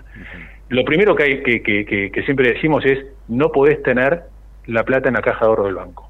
En el sentido de, justamente, con una inflación del 12.4%, los pesos se derriten. ¿no? Entonces, eh, si son pesos que vos necesitas usar, estamos a eh, 14, o mejor dicho, cobraste el primero y vos sabés que tu tarjeta te vence el 20 y ya sabés cuánto vas a tener tarjeta de crédito, lo primero que tenés que hacer es esa plata o la mandás a un fondo de, de, de money market, esto de las billeteras virtuales que, que, que te generan interés y por lo menos no tenés la plata parada, o yo lo que te diría es, si tenés una cuenta comitente, la mandás a la cuenta comitente y haces una caución, que la caución es como un plazo fijo, pero vos podés definir la cantidad de días, uno, tres, siete, quince días, ¿no? Y ahí lo que vas a lograr es que, no sé, si mandaste eh, 100 mil pesos, por lo menos con lo que ganaste te pagás la cuota de la, la cuota, la, la- la factura de gas, por ejemplo, ¿no? Eh, y después, bueno, eh, hablando de, de- de qué es lo que nos espera acá en adelante, eh, sin lugar a dudas, el dólar va... Yo siento como que estamos en la misma situación de eh, un mes antes de las PASO, ¿no? Donde eh, el dólar empieza de a poquito, empieza a subir hasta que este, ya llegan las elecciones y si vos tenés pensado empezar a dolarizarte tres, cuatro días antes de las elecciones y ya es un poco tarde, ¿no? Y hablando del Esto es como una fijo- gomera, ¿no? Ahí te va a preguntar Raúl, pero digo, siento que ahora es como una gomera. El, el- el dólar está yendo, yendo para atrás un poquito y de pronto. Claro. ¡pam! Totalmente, totalmente. Sí, totalmente. Este, el dólar, de hecho, eh, tanto el, el- Blue como el MEP, con todo, o los que vos tenés en, en- en la bolsa, eh, después de las elecciones se dispararon de un día para otro un poco más de un 30%. ¿no? El, el Blue llegó a estar en 780, después bajó casi a 700, hubo un montón de medidas para poder bajarlo y controlarlo. El dólar MEP está siendo súper intervenido porque no quieren justamente que se dispare. El tema que son todas medidas de acá a las elecciones, ¿no? Y después hay que ver, hay que ver cómo, cómo sigue la, la cuestión. Pedro Marín, ¿cómo te va? Raúl Vázquez te saluda, es un placer. Vos ¿Qué tal, sabés que eh, te, te escuchaba y, y me ponía a pensar lo difícil que es para el ciuda- ciudadano de a pie, para el tipo que, que labura, que tiene un horario de laburo común, estar además pensando en, en estas cuestiones, digo, que, que nos han regalado est- nuestros dirigentes, ¿no? Tener que ser casi, casi especialistas en economía como vos para de alguna manera sobrevivir. Digo, qué, qué, qué país duro que es. Pero más allá de eso, eh, quien te habla es un tipo que sabe muy poco de economía y que en definitiva lo que sí reconoce es que es importante gastar un poquitito menos de lo que entra, digo, y, que eso más o menos te da cierta sanidad. Por eso me resultaba muy importante que plantearas como planteaste qué qué hacer respecto a las billeteras virtuales y demás. Pero tengo una pregunta que tiene que ver con un temor que uno que uno viene este, trayendo de hace un tiempo a esta parte. Digo, uno, uno recorre muy con la memoria, los que tenemos más de 50 años, recorremos con la memoria un poquito y con algunas cifras. Y esto que viene sucediendo, esta inflación que, que viene despacito, tomándonos un poquito más el bolsillo, ahora estamos en un 12 y pico, nos hace acordar un poco a 1989. Digo, y la pregunta es concreta, digo, ¿hay riesgo de hiper ante estas cosas que vienen sucediendo o no? La posibilidad siempre está, ¿no? Eh, son pocos los que, a ver, eh, se puede controlar. Uno, uno, si hace las cosas relativamente bien, lo puede llegar. Entiendo que los dirigentes eh, y economistas lo pueden, lo pueden evitar. Eh, está siempre ahí latente, ¿no? El tema. Si vos ves un gráfico eh, y, y- y las curvas de cómo viene creciendo la inflación, decís, bueno, este, ¿dónde va a parar esto, no? Claro. y para y para frenar la inflación lo que tenés que hacer es enfriar un poco la economía. El tema es, bueno, quién está dispuesto a asumir el costo político de enfriar un poco la economía en la situación, sobre todo en la situación en la que estamos. Claro, Sí. pasa, pasa, pasa por ahí, e- es realmente complicado.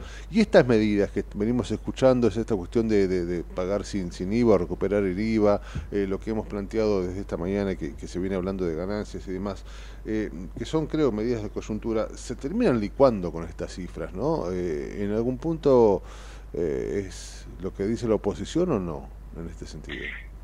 Sí, a ver, son son medidas preelecciones. coyuntura, ¿no? sí, sí, medidas preelecciones y el tema es, bueno, eh, ¿a dónde va a parar o a dónde van a parar esos pesos que pronto eh, yo me encuentro mañana? Mañana me encuentro con un par de pesos más. ¿Qué voy a hacer con eso? ¿no? ¿Los voy a volcar al consumo y por ende alimento la inflación? ¿O voy a resguardarme en dólar y por ende aumento el, bueno, el, el tipo de cambio en definitiva? Claro. ¿La billetera virtual es una buena opción, digo, para aquel que sabe poco y, y- y- y de alguna manera quiere tener la mano también, ¿no? Porque en estas cosas de caución que vos planteabas, capaz que, no sé, digo yo, requiere un poquito más de, de- de sabiduría, no lo sé, pero digo, ¿la billetera virtual es una buena definición o decisión? Porque viste que te, te da un 80 anual, no sé cómo es, pero... eh, Sí, está cerca del, este está un poquito más del 90%, ahora que subieron las tasas de, plazo fijo, la, las billeteras virtuales te dan cerca del 90%. Es una buena alternativa para un dinero que vos no querés tener parado en la caja de ahorro y lo tenés que usar dentro de 10, 15 días. Claramente a largo plazo no, ¿no? Lo mismo con, con- con un plazo fijo. A mí el único resquemor que tengo con respecto a las billeteras virtuales es un poco lo que pasó eh, años atrás con, con cuando se reperfiraron este, las letras del tesoro, que bueno, durante un tiempo como que estaban congeladas y vos no podías sacar este, el dinero de, porque no deja de ser un fondo común de inversión, Claro, entiendo. el- la billetera virtual. Yo prefiero, para mí el mejor instrumento de corto plazo te va a pagar un poco menos de tasa, pero bueno, menos tasa implica menos riesgo también. Es una es una caución que y ahí de vuelta, ¿no? Cuando hablas de caución ya es como algo, no, que es una caución, nunca lo escuché. Una caución es como es muy parecido a un plazo fijo. La, la diferencia es que en lugar de prestarle plata al banco, le estás prestando plata a un inversor, pero esa plata que le prestás está garantizada con activos que tiene el inversor. Y con respecto al plazo fijo, por ahí lo que te voy a comentar ahora eh, termina siendo medio polémico, ¿no? Pero digo, eh, ¿quiénes van al plazo fijo? Por lo general son personas de perfil conservador. Sí. ¿Sí? Ahora, ¿qué es lo que pasa con la plata que vos dejás de- en plazo fijo? El banco se da vuelta y compra bonos soberanos, bonos del, del Estado, que en definitiva terminan siendo bonos de alto riesgo que yo como individuo o como inversor conservador no compraría, pero indirectamente mi plata termina ahí. ¿No?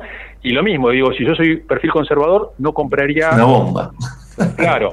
No, y bueno, y ahora, ahora vamos a charlar un poquito de eso, pero digo, si yo soy perfil conservador, no compraría eh, acciones de un banco de Argentina, ¿no? Porque eh, los bancos están llenos de títulos soberanos, entonces tienen mucho riesgo, pero sí voy y le presto plata al banco cuando hago un plazo fijo. Claro, contradictorio. ¿no? Entonces, yo soy, claro, exacto, yo soy conservador, pero en definitiva termino poniendo este, mi plata en, en una institución que se considera en el mercado hoy de, bueno, de alto riesgo. Y el tema de los bonos es que en 2024, y este te diría es la bomba de tiempo que tiene que desactivar quien vaya a tomar las riendas del país el año que viene, eh, el año que viene están venciendo 74 mil millones de dólares de deuda en pesos que tiene el gobierno. Ese, ese es el 74. Ese es el principal eh, desafío que tiene el, el próximo gobierno para el 2024, ¿no? ¿Cómo va a ser para a ver, de esos 74 en realidad hay como un 60% que lo tiene tomado el mismo el mismo estado. Pero bueno, el, el 40% restante no deja de ser un montón de plata que va a tener que reperfilar de alguna manera. Pedro, en base a todo esto que estás señalando, yo, yo insisto, te conozco, sos un- un- una persona honestísima y, eh, y apasionado también en, en lo que haces. Y insisto en esto que, que- que me encanta el, el- el laburo que te estás tomando en redes sociales, cómo entendiste las redes, ¿no? Para, para explicar en un lenguaje llano, y no, no es tan, tan común que, que alguien se tome esa molestia, porque viste en el mundo eh, e- económico eh, eh, siempre el doctor quiere ser más que el, que el otro doctor. Entonces nos deja fuera. nos deja fuera todo.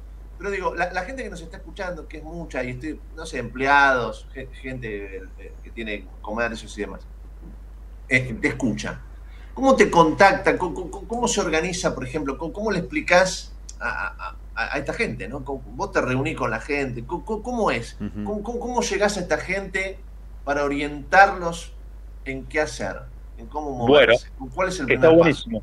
Está buenísima la pregunta. A ver, eh, desde, desde, desde el Instagram que tengo, arroba finanzas con eh, ahí, ahí me podés seguir, me contactás. El mes que viene estoy haciendo un taller justamente para iniciarse en inversiones, que lo hice con cupos limitados y de pronto explotó. Me quedé sin cupos. O sea, eh, no te puedes inscribir, lo doy el 2, 3 y 4 de octubre, pero voy a abrir un nuevo taller para la semana próxima, del sería de 9, 9 10 y 11, como para poder hacerlo previo Para la gente que no entiende nada. Es para gente que no entiende, eh, Gustavo es para gente que no entiende nada, absolutamente nada de nada. La idea justamente es esa, es bajar a tierra qué es esto de poder invertir. Te cuento cómo abrir una, una cuenta comitente. Cuando yo te digo una cuenta comitente, la gente por ahí sale corriendo, pero yo te juro que abrir una cuenta comitente es tan fácil como abrir una billetera virtual. Son tres clics. Te juro por Dios, eh, son tres clics. Una vez que vos abrís la billetera virtual, eh, la, la- cuenta comitente, es como, es como si vos tenés una billetera virtual y te metes en internet y querés comprar algo, ¿sí? no sé, un pantalón, una campera, unos zapatos, vos transferís plata a tu, a tu billetera virtual, después entrás a- a- al negocio, a la tienda y comprás desde la plata que transferiste. Con la cuenta comitente pasa lo mismo. Vos abrís una cuenta comitente, eh, hoy la manejás todo con una aplicación, transferís plata a la comitente y en lugar de comprarte una campera, zapatos y, no sé, y un pantalón, te compras una acción, un bono, una letra, una obligación negociable, un CDR. Después hay que entender, ¿no? Qué es lo que cada uno está comprando, porque así como cuando vos compras ropa, la compras para una ocasión determinada y un talle determinado, que es el tuyo, bueno, cuando vos compras un instrumento financiero, también lo compras para un objetivo determinado y un talle determinado que sería tu perfil, digamos. Es muy, sen- digamos, eh, eh, es muy sencillo poder abrir una cuenta, transferir este, plata, después lo más complejo si querés, y ahí es donde nosotros te acompañamos desde, desde- desde la consultora, es, eh, bueno, cuáles son las herramientas indicadas para tu perfil y para los objetivos que vos tengas. Pero no es, no es, no es nada complicado, hoy lo haces con una aplicación y con, y con tres clics. En el taller justamente vamos a estar este, bajando un poco a tierra todo esto, pero fundamentalmente, ¿sabes por qué? Eh, hoy hay abiertas aproximadamente 700.000 cuentas comitentes de una población activa de poco más de 20 millones de personas, no llega al 3%. O sea, falta, y eso es falta de educación financiera justamente, y un poco lo que yo intento hacer con esto de, de- de las redes es, bueno, poder acercarle a la mayor cantidad de personas posible este, algunos conceptos como para que vayan familiarizándose y, y, bueno, y que vos tengas adentro de tu casa, así como tenés una billetera virtual y una caja de ahorro, también puedas tener una cuenta comitente. Pedro, eh, clarísimo. Eh, estamos atentos y, y te seguimos. Te mandamos un abrazo gigante. Un abrazo grande, gracias Gustavo. Un abrazo, hijo. Pedro Chau, eh, especialista y asesor en planificación financiera, 11 y 26. Seguimos informando desde la trinchera. Hasta las 12 con Gustavo Tubio.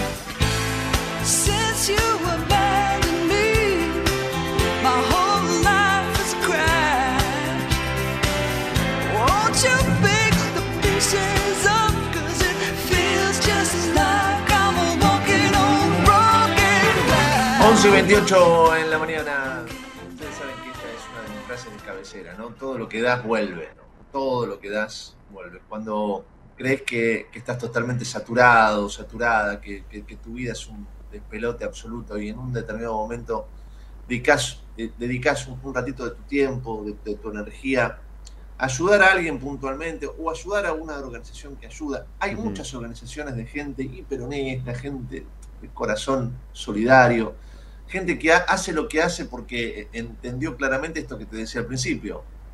Vos lo, lo que das vuelve, la, la vida Tal te cual. recompensa. Y Tal entonces, claro, e- e- ese gesto de amor lo hacen porque realmente le llena el alma y el corazón.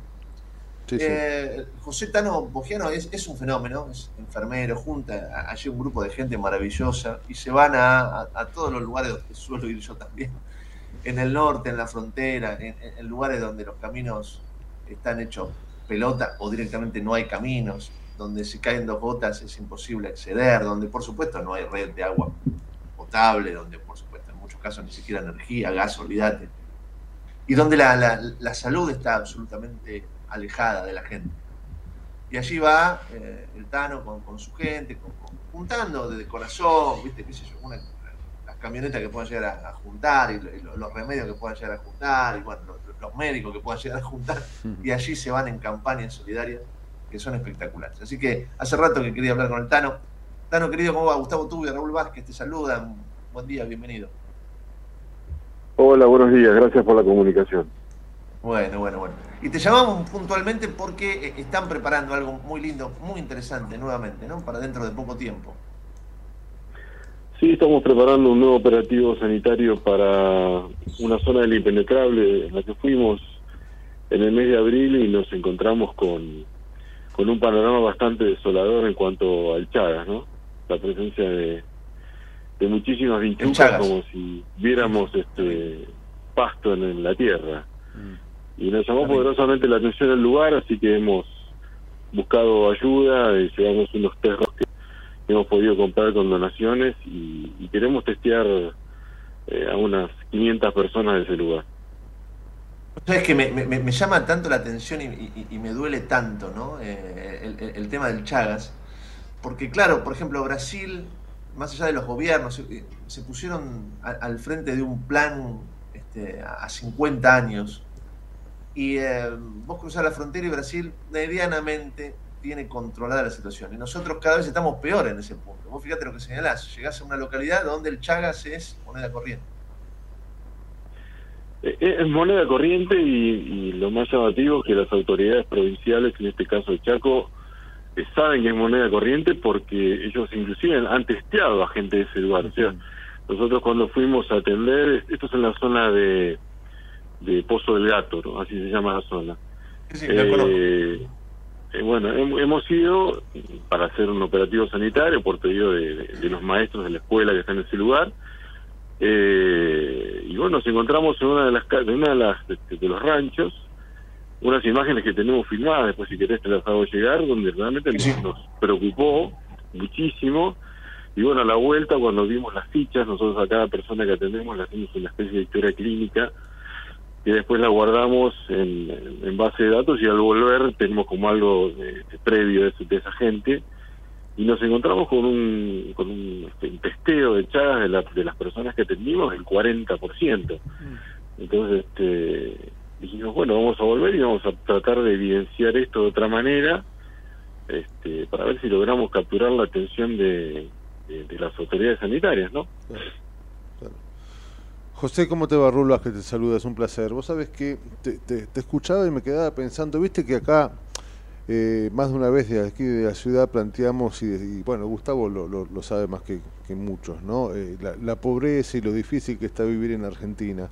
Yo te quiero aprovechar teniendo presente que vos este, recorres, que vos estás en la calle, que vos, bueno, nos estás contando algo de allí del impenetrable del Chaco, ¿no? Eh, si vos tuvieras que comentarnos muy brevemente cómo ves la salud en Argentina, vos que salís a caminar lo que- y, lo- y que lo conoces, ¿qué, qué nos podrías contar de la Argentina eh, eh, en el tema sanitario? ¿no? ¿Hay tanta pobreza como, como, como la económica? ¿Cómo, cómo, ¿Cómo lo ves?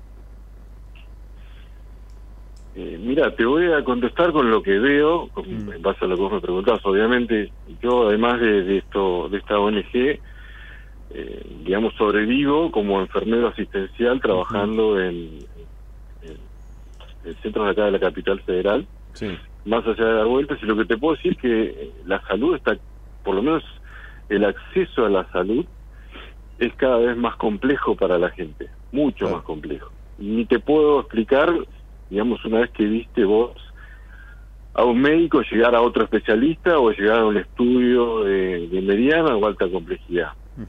Eso es a nivel general. En el norte es una cosa que uno realmente no puede creer, ¿no? Este, eh, yo estuve hace poquito también, el año pasado, este, Gustavo conoce mucho esa zona, eh, en un lugar de Salta que no había caminos para llegar a una población de, de- de mil personas, mil argentinos que están al lado de la frontera con Bolivia.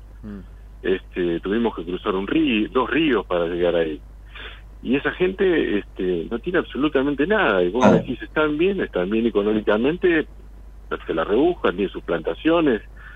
Este, no, no, no es una zona... Pero, digamos, pero es de locos, Tano, ¿no? Porque digo, uno, uno cuando, cuando llega ahí vos decís, qué locura esto, ¿no? Viven en la frontera, no tienen caminos internos, están totalmente desconectados, tienen que ir por Bolivia para entrar a la Argentina. Y vos Es decís, increíble, increíble. ¿qué, qué pasa? Y yo te aseguro, Tano, cuando empecé a ir a, a esas escuelitas, a esos parajes hace 20 años, del lado de Bolivia eh, había una huella, el, el camino era intransitable. Y vos ves que del lado de Bolivia tienen la ruta bien hecha, tienen luz, tienen redes este, de, de conexión satelital por celular. Y nos- de- del lado nuestro igual, o peor.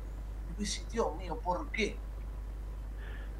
Sí, sí, eh, realmente es, este, es muy, muy difícil. Además de, de eso, digamos, desde el punto de vista sanitario, en ese lugar en particular, estoy hablando de Salta, este, es una bomba epidemiológica de un montón de cosas. Nosotros estábamos en una escuelita parando, que nos- fue donde nos ofrecieron este, quedarnos, ahí hicimos base, y a la noche estábamos sentados, la primera noche que nos quedamos este, hablando con la directora de la escuela, y las ratas pasaban, los ratones, mejor dicho, pasaban por la cocina, que, que es una cocina improvisada que tiene la escuela para hacer la comida de los chicos, son chicos que, que viven en la escuela.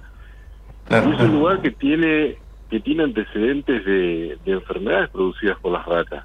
Sí, el hantavirus. A, a- mí me pasó en el, Claro. en el anterior viaje que fui, en, eh, creo, creo que fue en Media Luna, si no me equivoco. Quizás me equivoco Exactamente. creo que fue en Media Luna. Sí, Media Luna. Claro, vos viste, la, la- la maestra ven- ven- iba, dejó el auto en Bolivia y eh, dejan ahí el auto tirado en el- debajo de un árbol y, y los vienen a buscar con las chalanitas, con, con con esos botecitos de madera tan precarios. Claro, nosotros estuvimos con ella, la fuimos a buscar, charlamos, qué sé yo. y a, a los dos meses es- esa, esa maestra murió de hantavirus. Y me decían, claro, lo que pasa es que, claro, la- al llenar la, la- la barcaza, la chalana con comida, las ratas van, orinan ahí, y vos cuando te apoyás en la barcaza, después te pones la mano en la, en la cara y te contagias hantavirus, y ahí es, es terrible, es una enfermedad violentísima. Exactamente, bueno, pues este, no hacía falta en ese caso que ninguna maestra nos lo contara, porque lo estábamos viendo con un espanto. este, Claro, vos lo estabas viendo ahí, in situ. Y este, después tenés una cantidad de murciélagos impresionantes que también generan rabia humana. Este, y vos decís, pero ¿dónde están las autoridades para hacer esto? Bueno, hablando con la gente, más o menos la misma vivencia que tuviste vos, con la mm, con el antecedente que, digamos, la, la segunda noche, si querés agregarle un poco más de dramatismo a esta situación de salud, eh, escuchamos unas ráfagas de, de disparos que no te puedo explicar lo que eran. Era una, parecía una que estaba la Tercera Guerra Mundial alrededor nuestro, y nos decían que era común por el, el tráfico que hay de todo tipo de cosas este ahí por la frontera. O sea, eh, contestando a la pregunta que, que me hicieron recién, Sí, realmente nos preocupa mucho el estado de la salud. Este, nosotros cada vez que vamos a un lugar vemos las cosas peor, no mejor. Este, pero bueno, a veces eh, les cuento una anécdota cortita para no hacerles perder tiempo. Subir, a veces subimos imágenes buscando ayuda o mostrando nuestro trabajo o mostrando a la gente dónde va eh, los aportes que nos hacen y nos dicen, pero bueno, ustedes están atendiendo en un lugar que está pintado, que tiene luz y demás. Eh, nuestros funcionarios o políticos han logrado tener una, una máscara, una, una cáscara, que es difícil de explicar a gente que no conoce la zona. ¿Qué quiero decir con esto? Te encontrás con puestos sanitarios muy bonitos, pintados, con, antes, con antena satelital, pero no hay televisión para ver nada. Claro. Un puesto sanitario que no tiene luz, no tiene heladera, es, adentro hay una camilla sola. Son escenarios. Pero claro, vos le sacas una foto desde, desde lejos o, o- o que estás eh, administrando, haciendo ayuda y ves una cosa y decís, pero ¿cómo no tienen ayuda? ¿De dónde, quién me está mostrando esta gente? Y bueno, está haciendo esos cascarones por todos lados. Nosotros hemos dormido hace tres años atrás, que la provincia de Salta nos dio, fue la única vez que nos dio ayuda en el hospital de embarcación, un hospital gigantesco, un hospital hermoso, vacío. Claro. Nosotros dormíamos en habitaciones con cunas, con cunas, sin usar, con monitores puestos, con cama, vacío. No hay médicos, no hay enfermeros, el tomógrafo no se puede usar porque no había un médico radiólogo. O sea, contestando a la pregunta, la salud, por lo menos en la Argentina, lo que nosotros vemos es cada vez peor. Qué locura. Tano, querido, eh, por supuesto, lo importante ahora es darles una mano para desde, desde este lugar y bueno, la, la solidaridad, la solidaridad del pueblo argentino es conocida. ¿Dónde los ubican ustedes para esta campaña y para otras? Eh, da- danos algunos puntos de referencia. Eh, estamos en la web, en asistenciahumanitaria.com. Estamos en Instagram como grupo.enayu. Este, y si no, en, en Facebook también como, como Grupo Enayu o como Asistencia Humanitaria.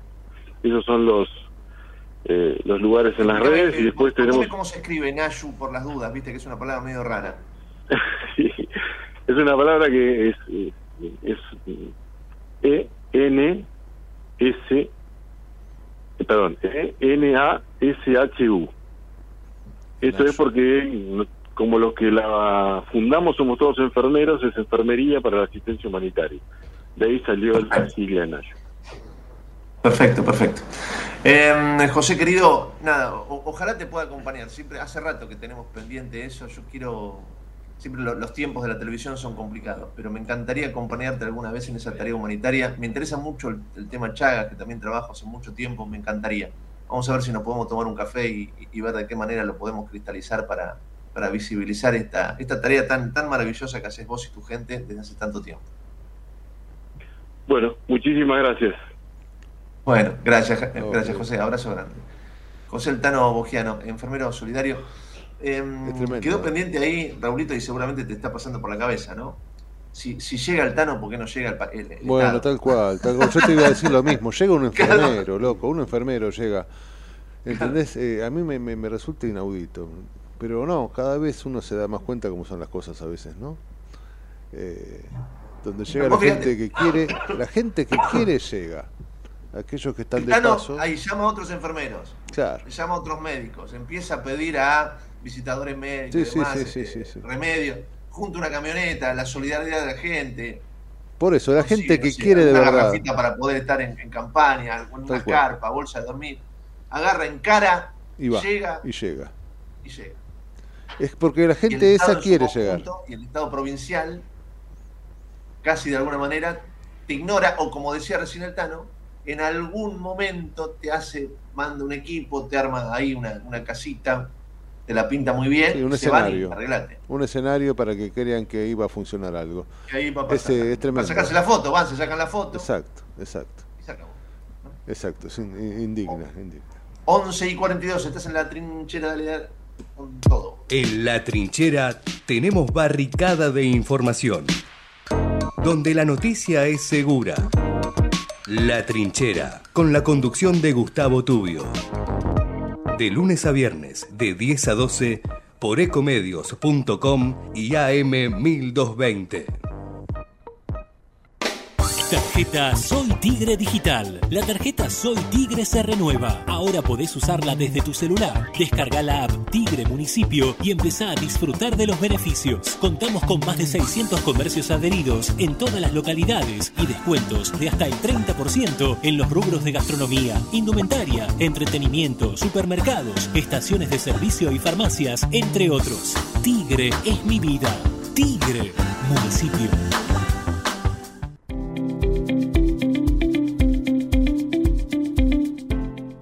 La Subsecretaría de Educación continúa con las propuestas pedagógicas para los establecimientos del distrito. Esta iniciativa busca mejorar la experiencia del aprendizaje y contribuir en la calidad educativa de los chicos merlenses. Las escuelas del distrito pueden solicitar estas actividades en la Subsecretaría de Educación ubicada en Juncali y Riobamba o por mail a merloeducación.gmail.com Gobierno del Pueblo de Merlo, Intendencia Menéndez. Vacía y cepilla los recipientes que acumulen agua. Tira agua hirviendo en desagües y rejillas y colocamos quiteros. Juntos podemos prevenir el dengue. Más información en buenosaires.gov.ar barra dengue. Buenos Aires Ciudad.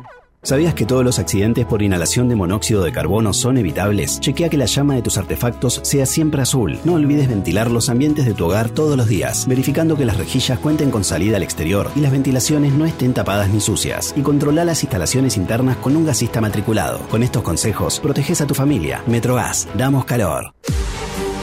En Ezeiza sumamos 100 patrulleros nuevos para la prevención del delito. Con más seguridad, seguimos para adelante. Ezeiza Municipio. Gestión Gastón Granados. Escobar 360 es una plataforma online que moderniza al Estado municipal para que puedas realizar tus trámites a distancia y accedas a más servicios de manera centralizada y sin salir de tu casa. Ingresa a escobar360.escobar.gov.ar, crea tu usuario y desde allí te podés inscribir, gestionar y participar en las distintas áreas. Escobar te da cada día más.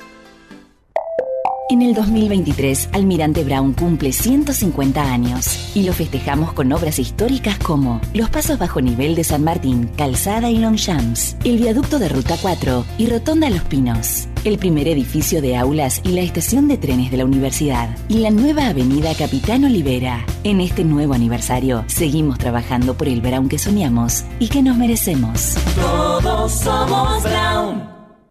¿Tenés que pagar internet y las cuentas? Tenés cómo hacerlo desde tu celu rápido para seguir con tu serie. Tenés, una, app que te resuelve la vida. Tenés Galicia. Tenés Galicia.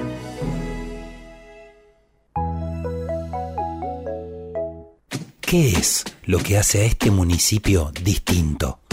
¿Será su salud y que nos cuidamos entre todos? ¿Los parques y el deporte? ¿Será que vivimos rodeados de verde? Sí, porque la calidad de vida hace todo distinto. San Isidro, municipio. Morón es más prevención. Ante cualquier emergencia, ahora podés pedir presencia de policía, SAME o bomberos con un solo clic. Descarga la aplicación Morón Alerta y un móvil se acercará inmediatamente a donde estés. No lo dudes. Morón Alerta, en la tienda de tu celular. Municipio de Morón, corazón del oeste. Ingresá a Edesur, cambia a factura digital y colabora con el medio ambiente reduciendo tu consumo de papel. Es un pequeño gran cambio para un mundo más sustentable. Adherite en edesur.com.ar o en la app Edesur en tu celular. Rosario, tu punto de encuentro todo el año. Conoce todo lo que podés hacer en la ciudad en www.rosario.tour.ar. Vacía y cepilla los recipientes que acumulen agua. Tira agua hirviendo en desagües y rejillas y coloca mosquiteros. Juntos podemos prevenir el dengue. Más información en buenosaires.gov.ar barra dengue. Buenos Aires Ciudad. Detrás de tu CV, un mundo de oportunidades. ¿Sabías que en Ituzaingó fomentamos el empleo local? Te preparamos para el mundo laboral a través de capacitaciones y cursos de formación profesional totalmente gratuitos. Te ayudamos a definir tu perfil laboral y te conectamos con empresas privadas para dar el paso a tu próximo empleo. Conoce más en mituzaingó.gov.ar. El futuro en tu ciudad. Gobierno Municipal de Ituzaingó.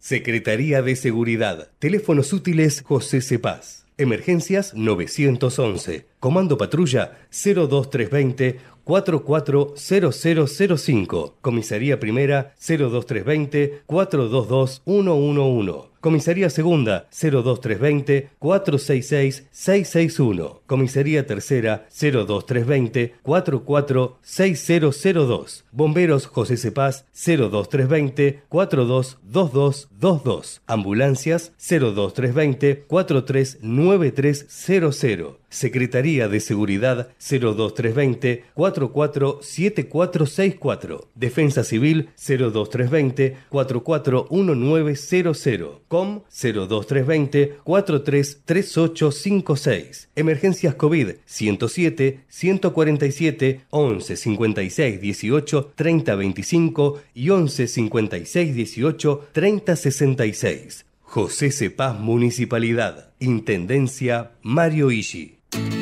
Lanús, más de 35.000 vecinos se inscribieron al portal de empleo municipal. Contamos con más de 270 empresas en la comunidad laboral. Hay 1.200 ofertas laborales publicadas y cubrimos más de 3.000 puestos de trabajo en los últimos dos años. Informate en lanús.gov.ar barra portal de empleo. Lanús nos une.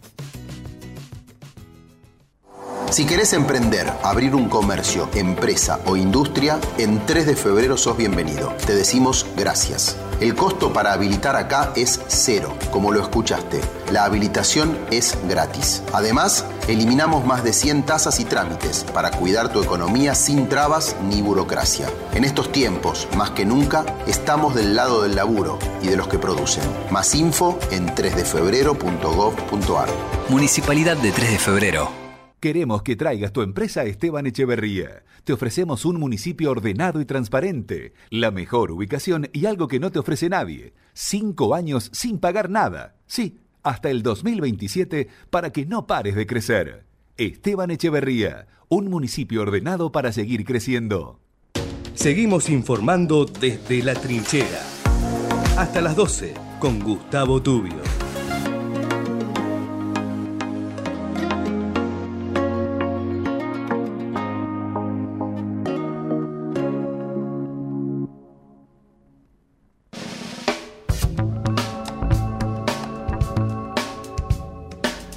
Muy bien, a 10 minutos de las 12 de mediodía vamos a hablar de algo que me tiene realmente eh, eh, con una ansiedad interesante. Tiene que ver con el fútbol. Hoy Independiente juega una tremenda final con el Club Atlético Huracán. Se, se van a enfrentar mis dos clubes. Yo soy enfermo independiente y le tengo un enorme cariño, enorme cariño a Huracán. Así que este, obviamente quiero que Huracán pierda 9 a 0, pero digo, este, va a ser un partido muy, muy complejo. Y del otro lado tenemos, como siempre, para hablar de esto que tanto nos gusta, querido Agus. ¿Cómo va Agus? Hola Raúl, hola Matías, ¿cómo están? ¿Todo bien? Hola Agus. Todo en orden, mi amigo, todo en orden. Acá, este, nada, ya en medio del desarrollo de la fecha, creo que la cuarta, tercera, ya no sé cuál es, de la, de la Copa de la Liga. Así que este, cuéntenos, primero lo que se ha jugado, lo que viene, ha habido resultados interesantes, ¿no? Con, tiene que ver con Vélez, que, que empiecen a complicar la zona de, de- Creo del que ganó descenso. 2 ¿no? a 1 a Vélez, Mirá. así que el, lo que sería los puestos de descenso están un poco más complicados. Lo que sí, Huracán y Colón siguen en esa lucha por no descender. Claro. Gimnasia es el que está. Y Vélez están 24 y 25. Vélez Mm. 24, Gimnasia 25. Así Sí. que por ahora sigue entre Huracán y Colón. Hoy, hoy Huracán tiene que ganarle a Independiente si quiere salir de esa zona. Y Exacto. Inde- e Independiente, para asegurarse, para estar más tranquilo, le puede ganar a Huracán y así alejarse más de lo que serían los puestos de Sí, sí, descenso. sí. ha- Hay, hay que ganar para empezar de a poquito y sin relajarse, obviamente. Exactamente. A, a- a alejarse de esta zona tan tan difícil que promete un cierre de año muy muy complicado porque hay muchos equipos en muy pocos puntos. Exactamente. Y además, es como hoy vos dijiste, hoy es una final para Sí, Independiente. sí, sí, sí, sí. Hoy estoy nervioso, encima no puedo ir a la cancha. Pero le tiene fe a Carlitos. A Carlitos le tengo fe. Sí, le tengo fe sobre todo al cambio de mentalidad que ha generado Tevez. ¿eh? Este, hay otra. El otro día me reía, yo lo escuchaba diciendo, no, vamos por el campeonato. Es decir, yo me reía para adentro. ¿no? Bueno, pero es un cambio de mentalidad importante. Vos, eh, el fútbol también es contagio, ¿viste? El fútbol es contagio. ¿viste? Fútbol es darle ganas a los jugadores de, de jugar bien, de, Claro, claro, de ganar claro, fama de claro. gloria. Sí, y sí, si, sí. si disputan el título, a ver, por ahora recién arrancan, es un campeonato muy complicado que hasta mismo River está Sí, empezó mal, o sea, el último campeón de la liga profesional empezó medio. sí, sí, medio. tal cual. Pero fíjate, Agus, que están peleando tanto por el descenso que muchos de los que están cerca ahí de la clasificación, como usted dice, falta mucho, ¿no? Pero muchos de los que están en los primeros cuatro puestos son equipos que están peleando el descenso. Por lo Claro. tanto, este, se, tiene- se tuvieron que hacer tan fuertes que en una de esas terminan peleando el descenso, ¿no? Porque River, ponerle que, que, bueno, ya está en la Copa, ya River tiene que salir primero porque es River, pero digo, este, si se relaja tampoco corre riesgos. Entonces los que están atrás vienen peleando y haciendo fuerza, ¿viste? Lo que están, y los que por, por ahora están dándole más bola a la Copa de la Liga son los que están en, el- en los puestos de descenso. Claro. Por ahora. Porque Claro. en realidad lo que, lo que se quiere es salir de ahí. Entonces, vos vas a aprovechar. Capaz no clasifiques a lo que sean los cuartos de final de la Copa de la Liga, pero por lo menos salir de la zona de descenso, que es lo más Exacto, importante. exacto, exacto. El objetivo, peleando por un, obje- un objetivo, en una de esas terminan alcanzando otro objetivo. Escúcheme, eh, tengo entendido también, bueno, más allá de, de- de Independiente, el partido de ayer de Vélez, Vélez empezó ganando. Yo vi un ratito de ese partido. Vélez Empezó ganando jugando bastante bien, después se le dieron vuelta. Yo me enteré después. Pero, claro, Vélez empezó ganando con gol de Brian Romero y lo terminó dando vuelta a Gimnasia con goles de Tarragona y Abaldo, Mirá. eh, ya en el segundo tiempo. Arrancó Sí, sí. Vélez en el primer tiempo ganando y después Gimnasia lo, lo ganó. Y eh, en el partido entre Sarmiento y Central Córdoba lo ganó Central Córdoba con gol de Farioli al minuto 34 del, del primer tiempo. Ese partido también genera un cimbronazo en lo que es el, el descenso. Hacía bastante que, que- que venía complicado Central Córdoba y este, este triunfo que- medio que lo coloca de vuelta. Lo que sí, Central Córdoba, Sarmiento y Platense son los que están en zona de, de promedios, pero como ya sacaron ese descenso, Claro. por ahora están tranquilos. Claro, Porque la realidad es que ahora está Arsenal último y parece ser el primer descendido. Yo creo que no creo Sí, que porque está bastante Creo no, lejos y con puntos y promedio también, tiene que ser un enorme milagro. Está- Además. Talarón también está último, o sea, no tiene no tiene muchas chances de salir, pero bueno, Ujú, en- esto es fútbol puede pasar cualquier cosa. Si Tal llega a pasar, tal cual. es una locura. Porque además Arsenal está en el puesto 28 con 25 puntos, mientras que Colón es el Colón y Huracán están los dos 26 y 27 con 31, o sea, con Claro, puntos. están a seis puntos, que es, es mucho. Pero bueno, viste, en fútbol todo puede pasar, pero es verdad que está medio lejos. Si no es por puntos, será por promedio. Lo de Arsenal, lamentablemente, va a tener que empezar de, de- de vuelta. Eh, pero pero bueno, ve- veremos qué ocurre. Hoy, además de Independiente, no sé quién juega, ¿no? Uf, estaba Platense. Hoy además de Independiente juega, ahora te digo, Creo que Platense, me parece. Sí, que Platense estaba- Lanús a las Platense 19. Lanús. exactamente a las Está muy bien, 19 por la TV pública. Está muy bien. Exactamente. También partido partido interesante. Sí, sí, sí, sí, sí. Porque Lanús viene jugando más, Lanús viene jugando mal a pesar de que en la tabla anual está sexto porque tuvo un buen campeonato dentro de todo. Sí, Clasificó a la Copa, por ahora está en, la, en puesto de Copa Sudamericana. Pero lo que es zona de promedios también está complicado, está en el puesto 20. Así que ahora Ah, puede mira. ser que no repercuta en nada, pero dentro de unos años si, No, Si tal cual. Aparte estos torneos, viste, vos ganás dos partidos seguidos y te pones a, a dos puntos de primero. Perdés tres partidos y te pones a dos puntos del descenso. Es muy, muy, muy, muy loco. Y mañana, entre otros partidos, juega Boca. Mañana juega. Además, Sí, sí, sí. sí. mañana jugamos exactamente. Este, visita Defensa y Justicia, 18.45. Va a ser un lindo partido y déjeme decirle que, a ver, Boca viene jugando más o menos, pasa que uno está, eh, eh, está con este disfraz, ¿no? Agus de ser un semifinalista de la Copa que lo pone bien, bien Sí, parado. Pero Boca viene pero- jugando más o menos y Defensa y. Justicia es un tremendo equipo, ¿eh? Ojo. Claro. Pero a ver, el disfraz de la semifinal de Copa Libertadores es un gran disfraz. No, claro. es lo mismo que ponerse el traje. Claro, claro, claro. Exactamente. claro. O sea, hay muchos equipos argentinos que ni siquiera pueden clasificar a, lo- a los cuartos final. Sí, sí, sí, sí. sí, Y que ahí te dice cómo, en qué posición está cada uno. Hoy también, hoy juega Tigre frente a Estudiantes, también juega Defensa contra Boca, ya lo dijimos, Colón frente a Rosario a las 9. Y Colón después- Rosario juegan en Santa Fe, sí. Exactamente. Ajá. Y de Banfield frente a Argentinos se juega en, en Banfield. En Banfield. Bueno, ahí estaremos, estaremos atentos a lo que pasa. Yo este, no puedo ir a la cancha, como decía, lamentablemente tendré que verlo ahí por tele. Este, nervioso y a mí el fútbol me va, me va a matar. Esto, esto se, los, se los confieso, se los confieso. A mí el fútbol me está haciendo cada día peor. Pero bueno, ahí estaremos al lado de Independiente querido. Pero es un deporte muy hermoso. Ya lo creo, ya lo creo, es el más lindo de todos. Mi amigo querido, este, nos vemos en estos días. ¿Le parece? Seguimos hablando de esto tan lindo, ¿le parece? Eh, Me parece perfecto. Abrazo muy, muy grande, Agus, querido. No, Se me cuida. Igualmente, ustedes dos. Nos vemos. Saludos A la- a. Abrazo, Agus. Gracias, mi amigo. A las 11.57 era el deporte y esto. Claro. Y estaba chusmeando, Raúl, ya que estábamos hablando de deportes.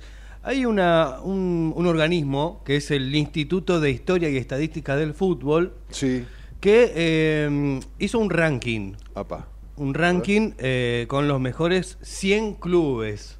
Ah, mira. ¿eh? De todo el De- de mundo. todo el mundo, de todo el mundo, ¿no? sí, sí, ¿Quién sí, lidera? ¿Quién podés pensar que Y a ver, este, y el Manchester City, uno? Manchester Manchester, City, ¿no? City, sí. Manchester City. Ahora, cuando hablamos de los equipos argentinos dentro de este ranking, hay equipos argentinos dentro de los yo 100. me imagino que primero debería ser eh, River, ¿no?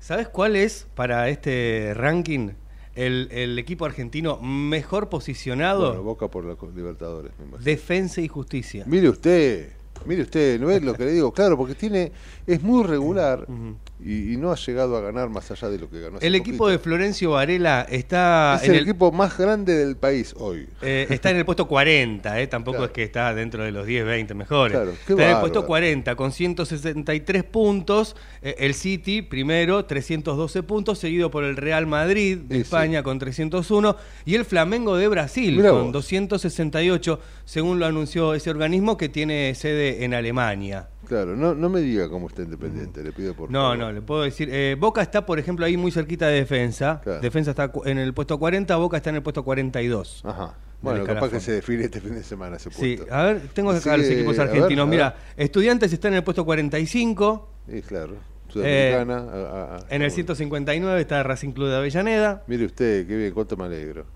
En el puesto 54 con 154 puntos. Ahí aparece River. Eh, en el puesto 67 eh, está, claro, River. Racing está en el 54.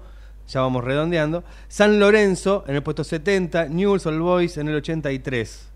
En el puesto no- no- 83. No, me pero lo va a nombrar. no va, se- va- va a empezar asoma. el programa que sigue y No vamos a seguir buscando asoma. Independiente. Capaz que en el programa de Chamorro puedo. Podemos decir dónde está Independiente, Claro. por Dios. Usted Bueno. sabe que cuando yo era chico estaba primero Lo- en todo. lo- los 10 mejores, le digo, Manchester dijimos primero, segundo Real Madrid, tercero Flamengo de Brasil, cuarto Inter de Italia, quinto el Porto de Portugal, después hay un equipo de Egipto que es el Al Al Hali, Al- ahí juega Real- el Manchester United de Inglaterra en el puesto 7, Napoli de Italia en el octavo y en el noveno puesto para Benfica de Portugal y Palmeiras de Brasil. Está muy, bien, equipos. está muy bien. Ya volveremos a esas épocas, mi querido Rojo. Sí, Escúcheme, son las 12 del mediodía. Me Nos parece vamos. que es hora de, de irnos. Y si usted este, mañana está, yo aparezco por acá. Dale, mañana a las 10 nos encontramos nuevamente. Así es, mi amigo. Gracias por todo. A los dos, Javi, querido. Gran abrazo. Matute, como siempre. Enorme abrazo. Se me cuidan. Chau, chau. Hasta mañana.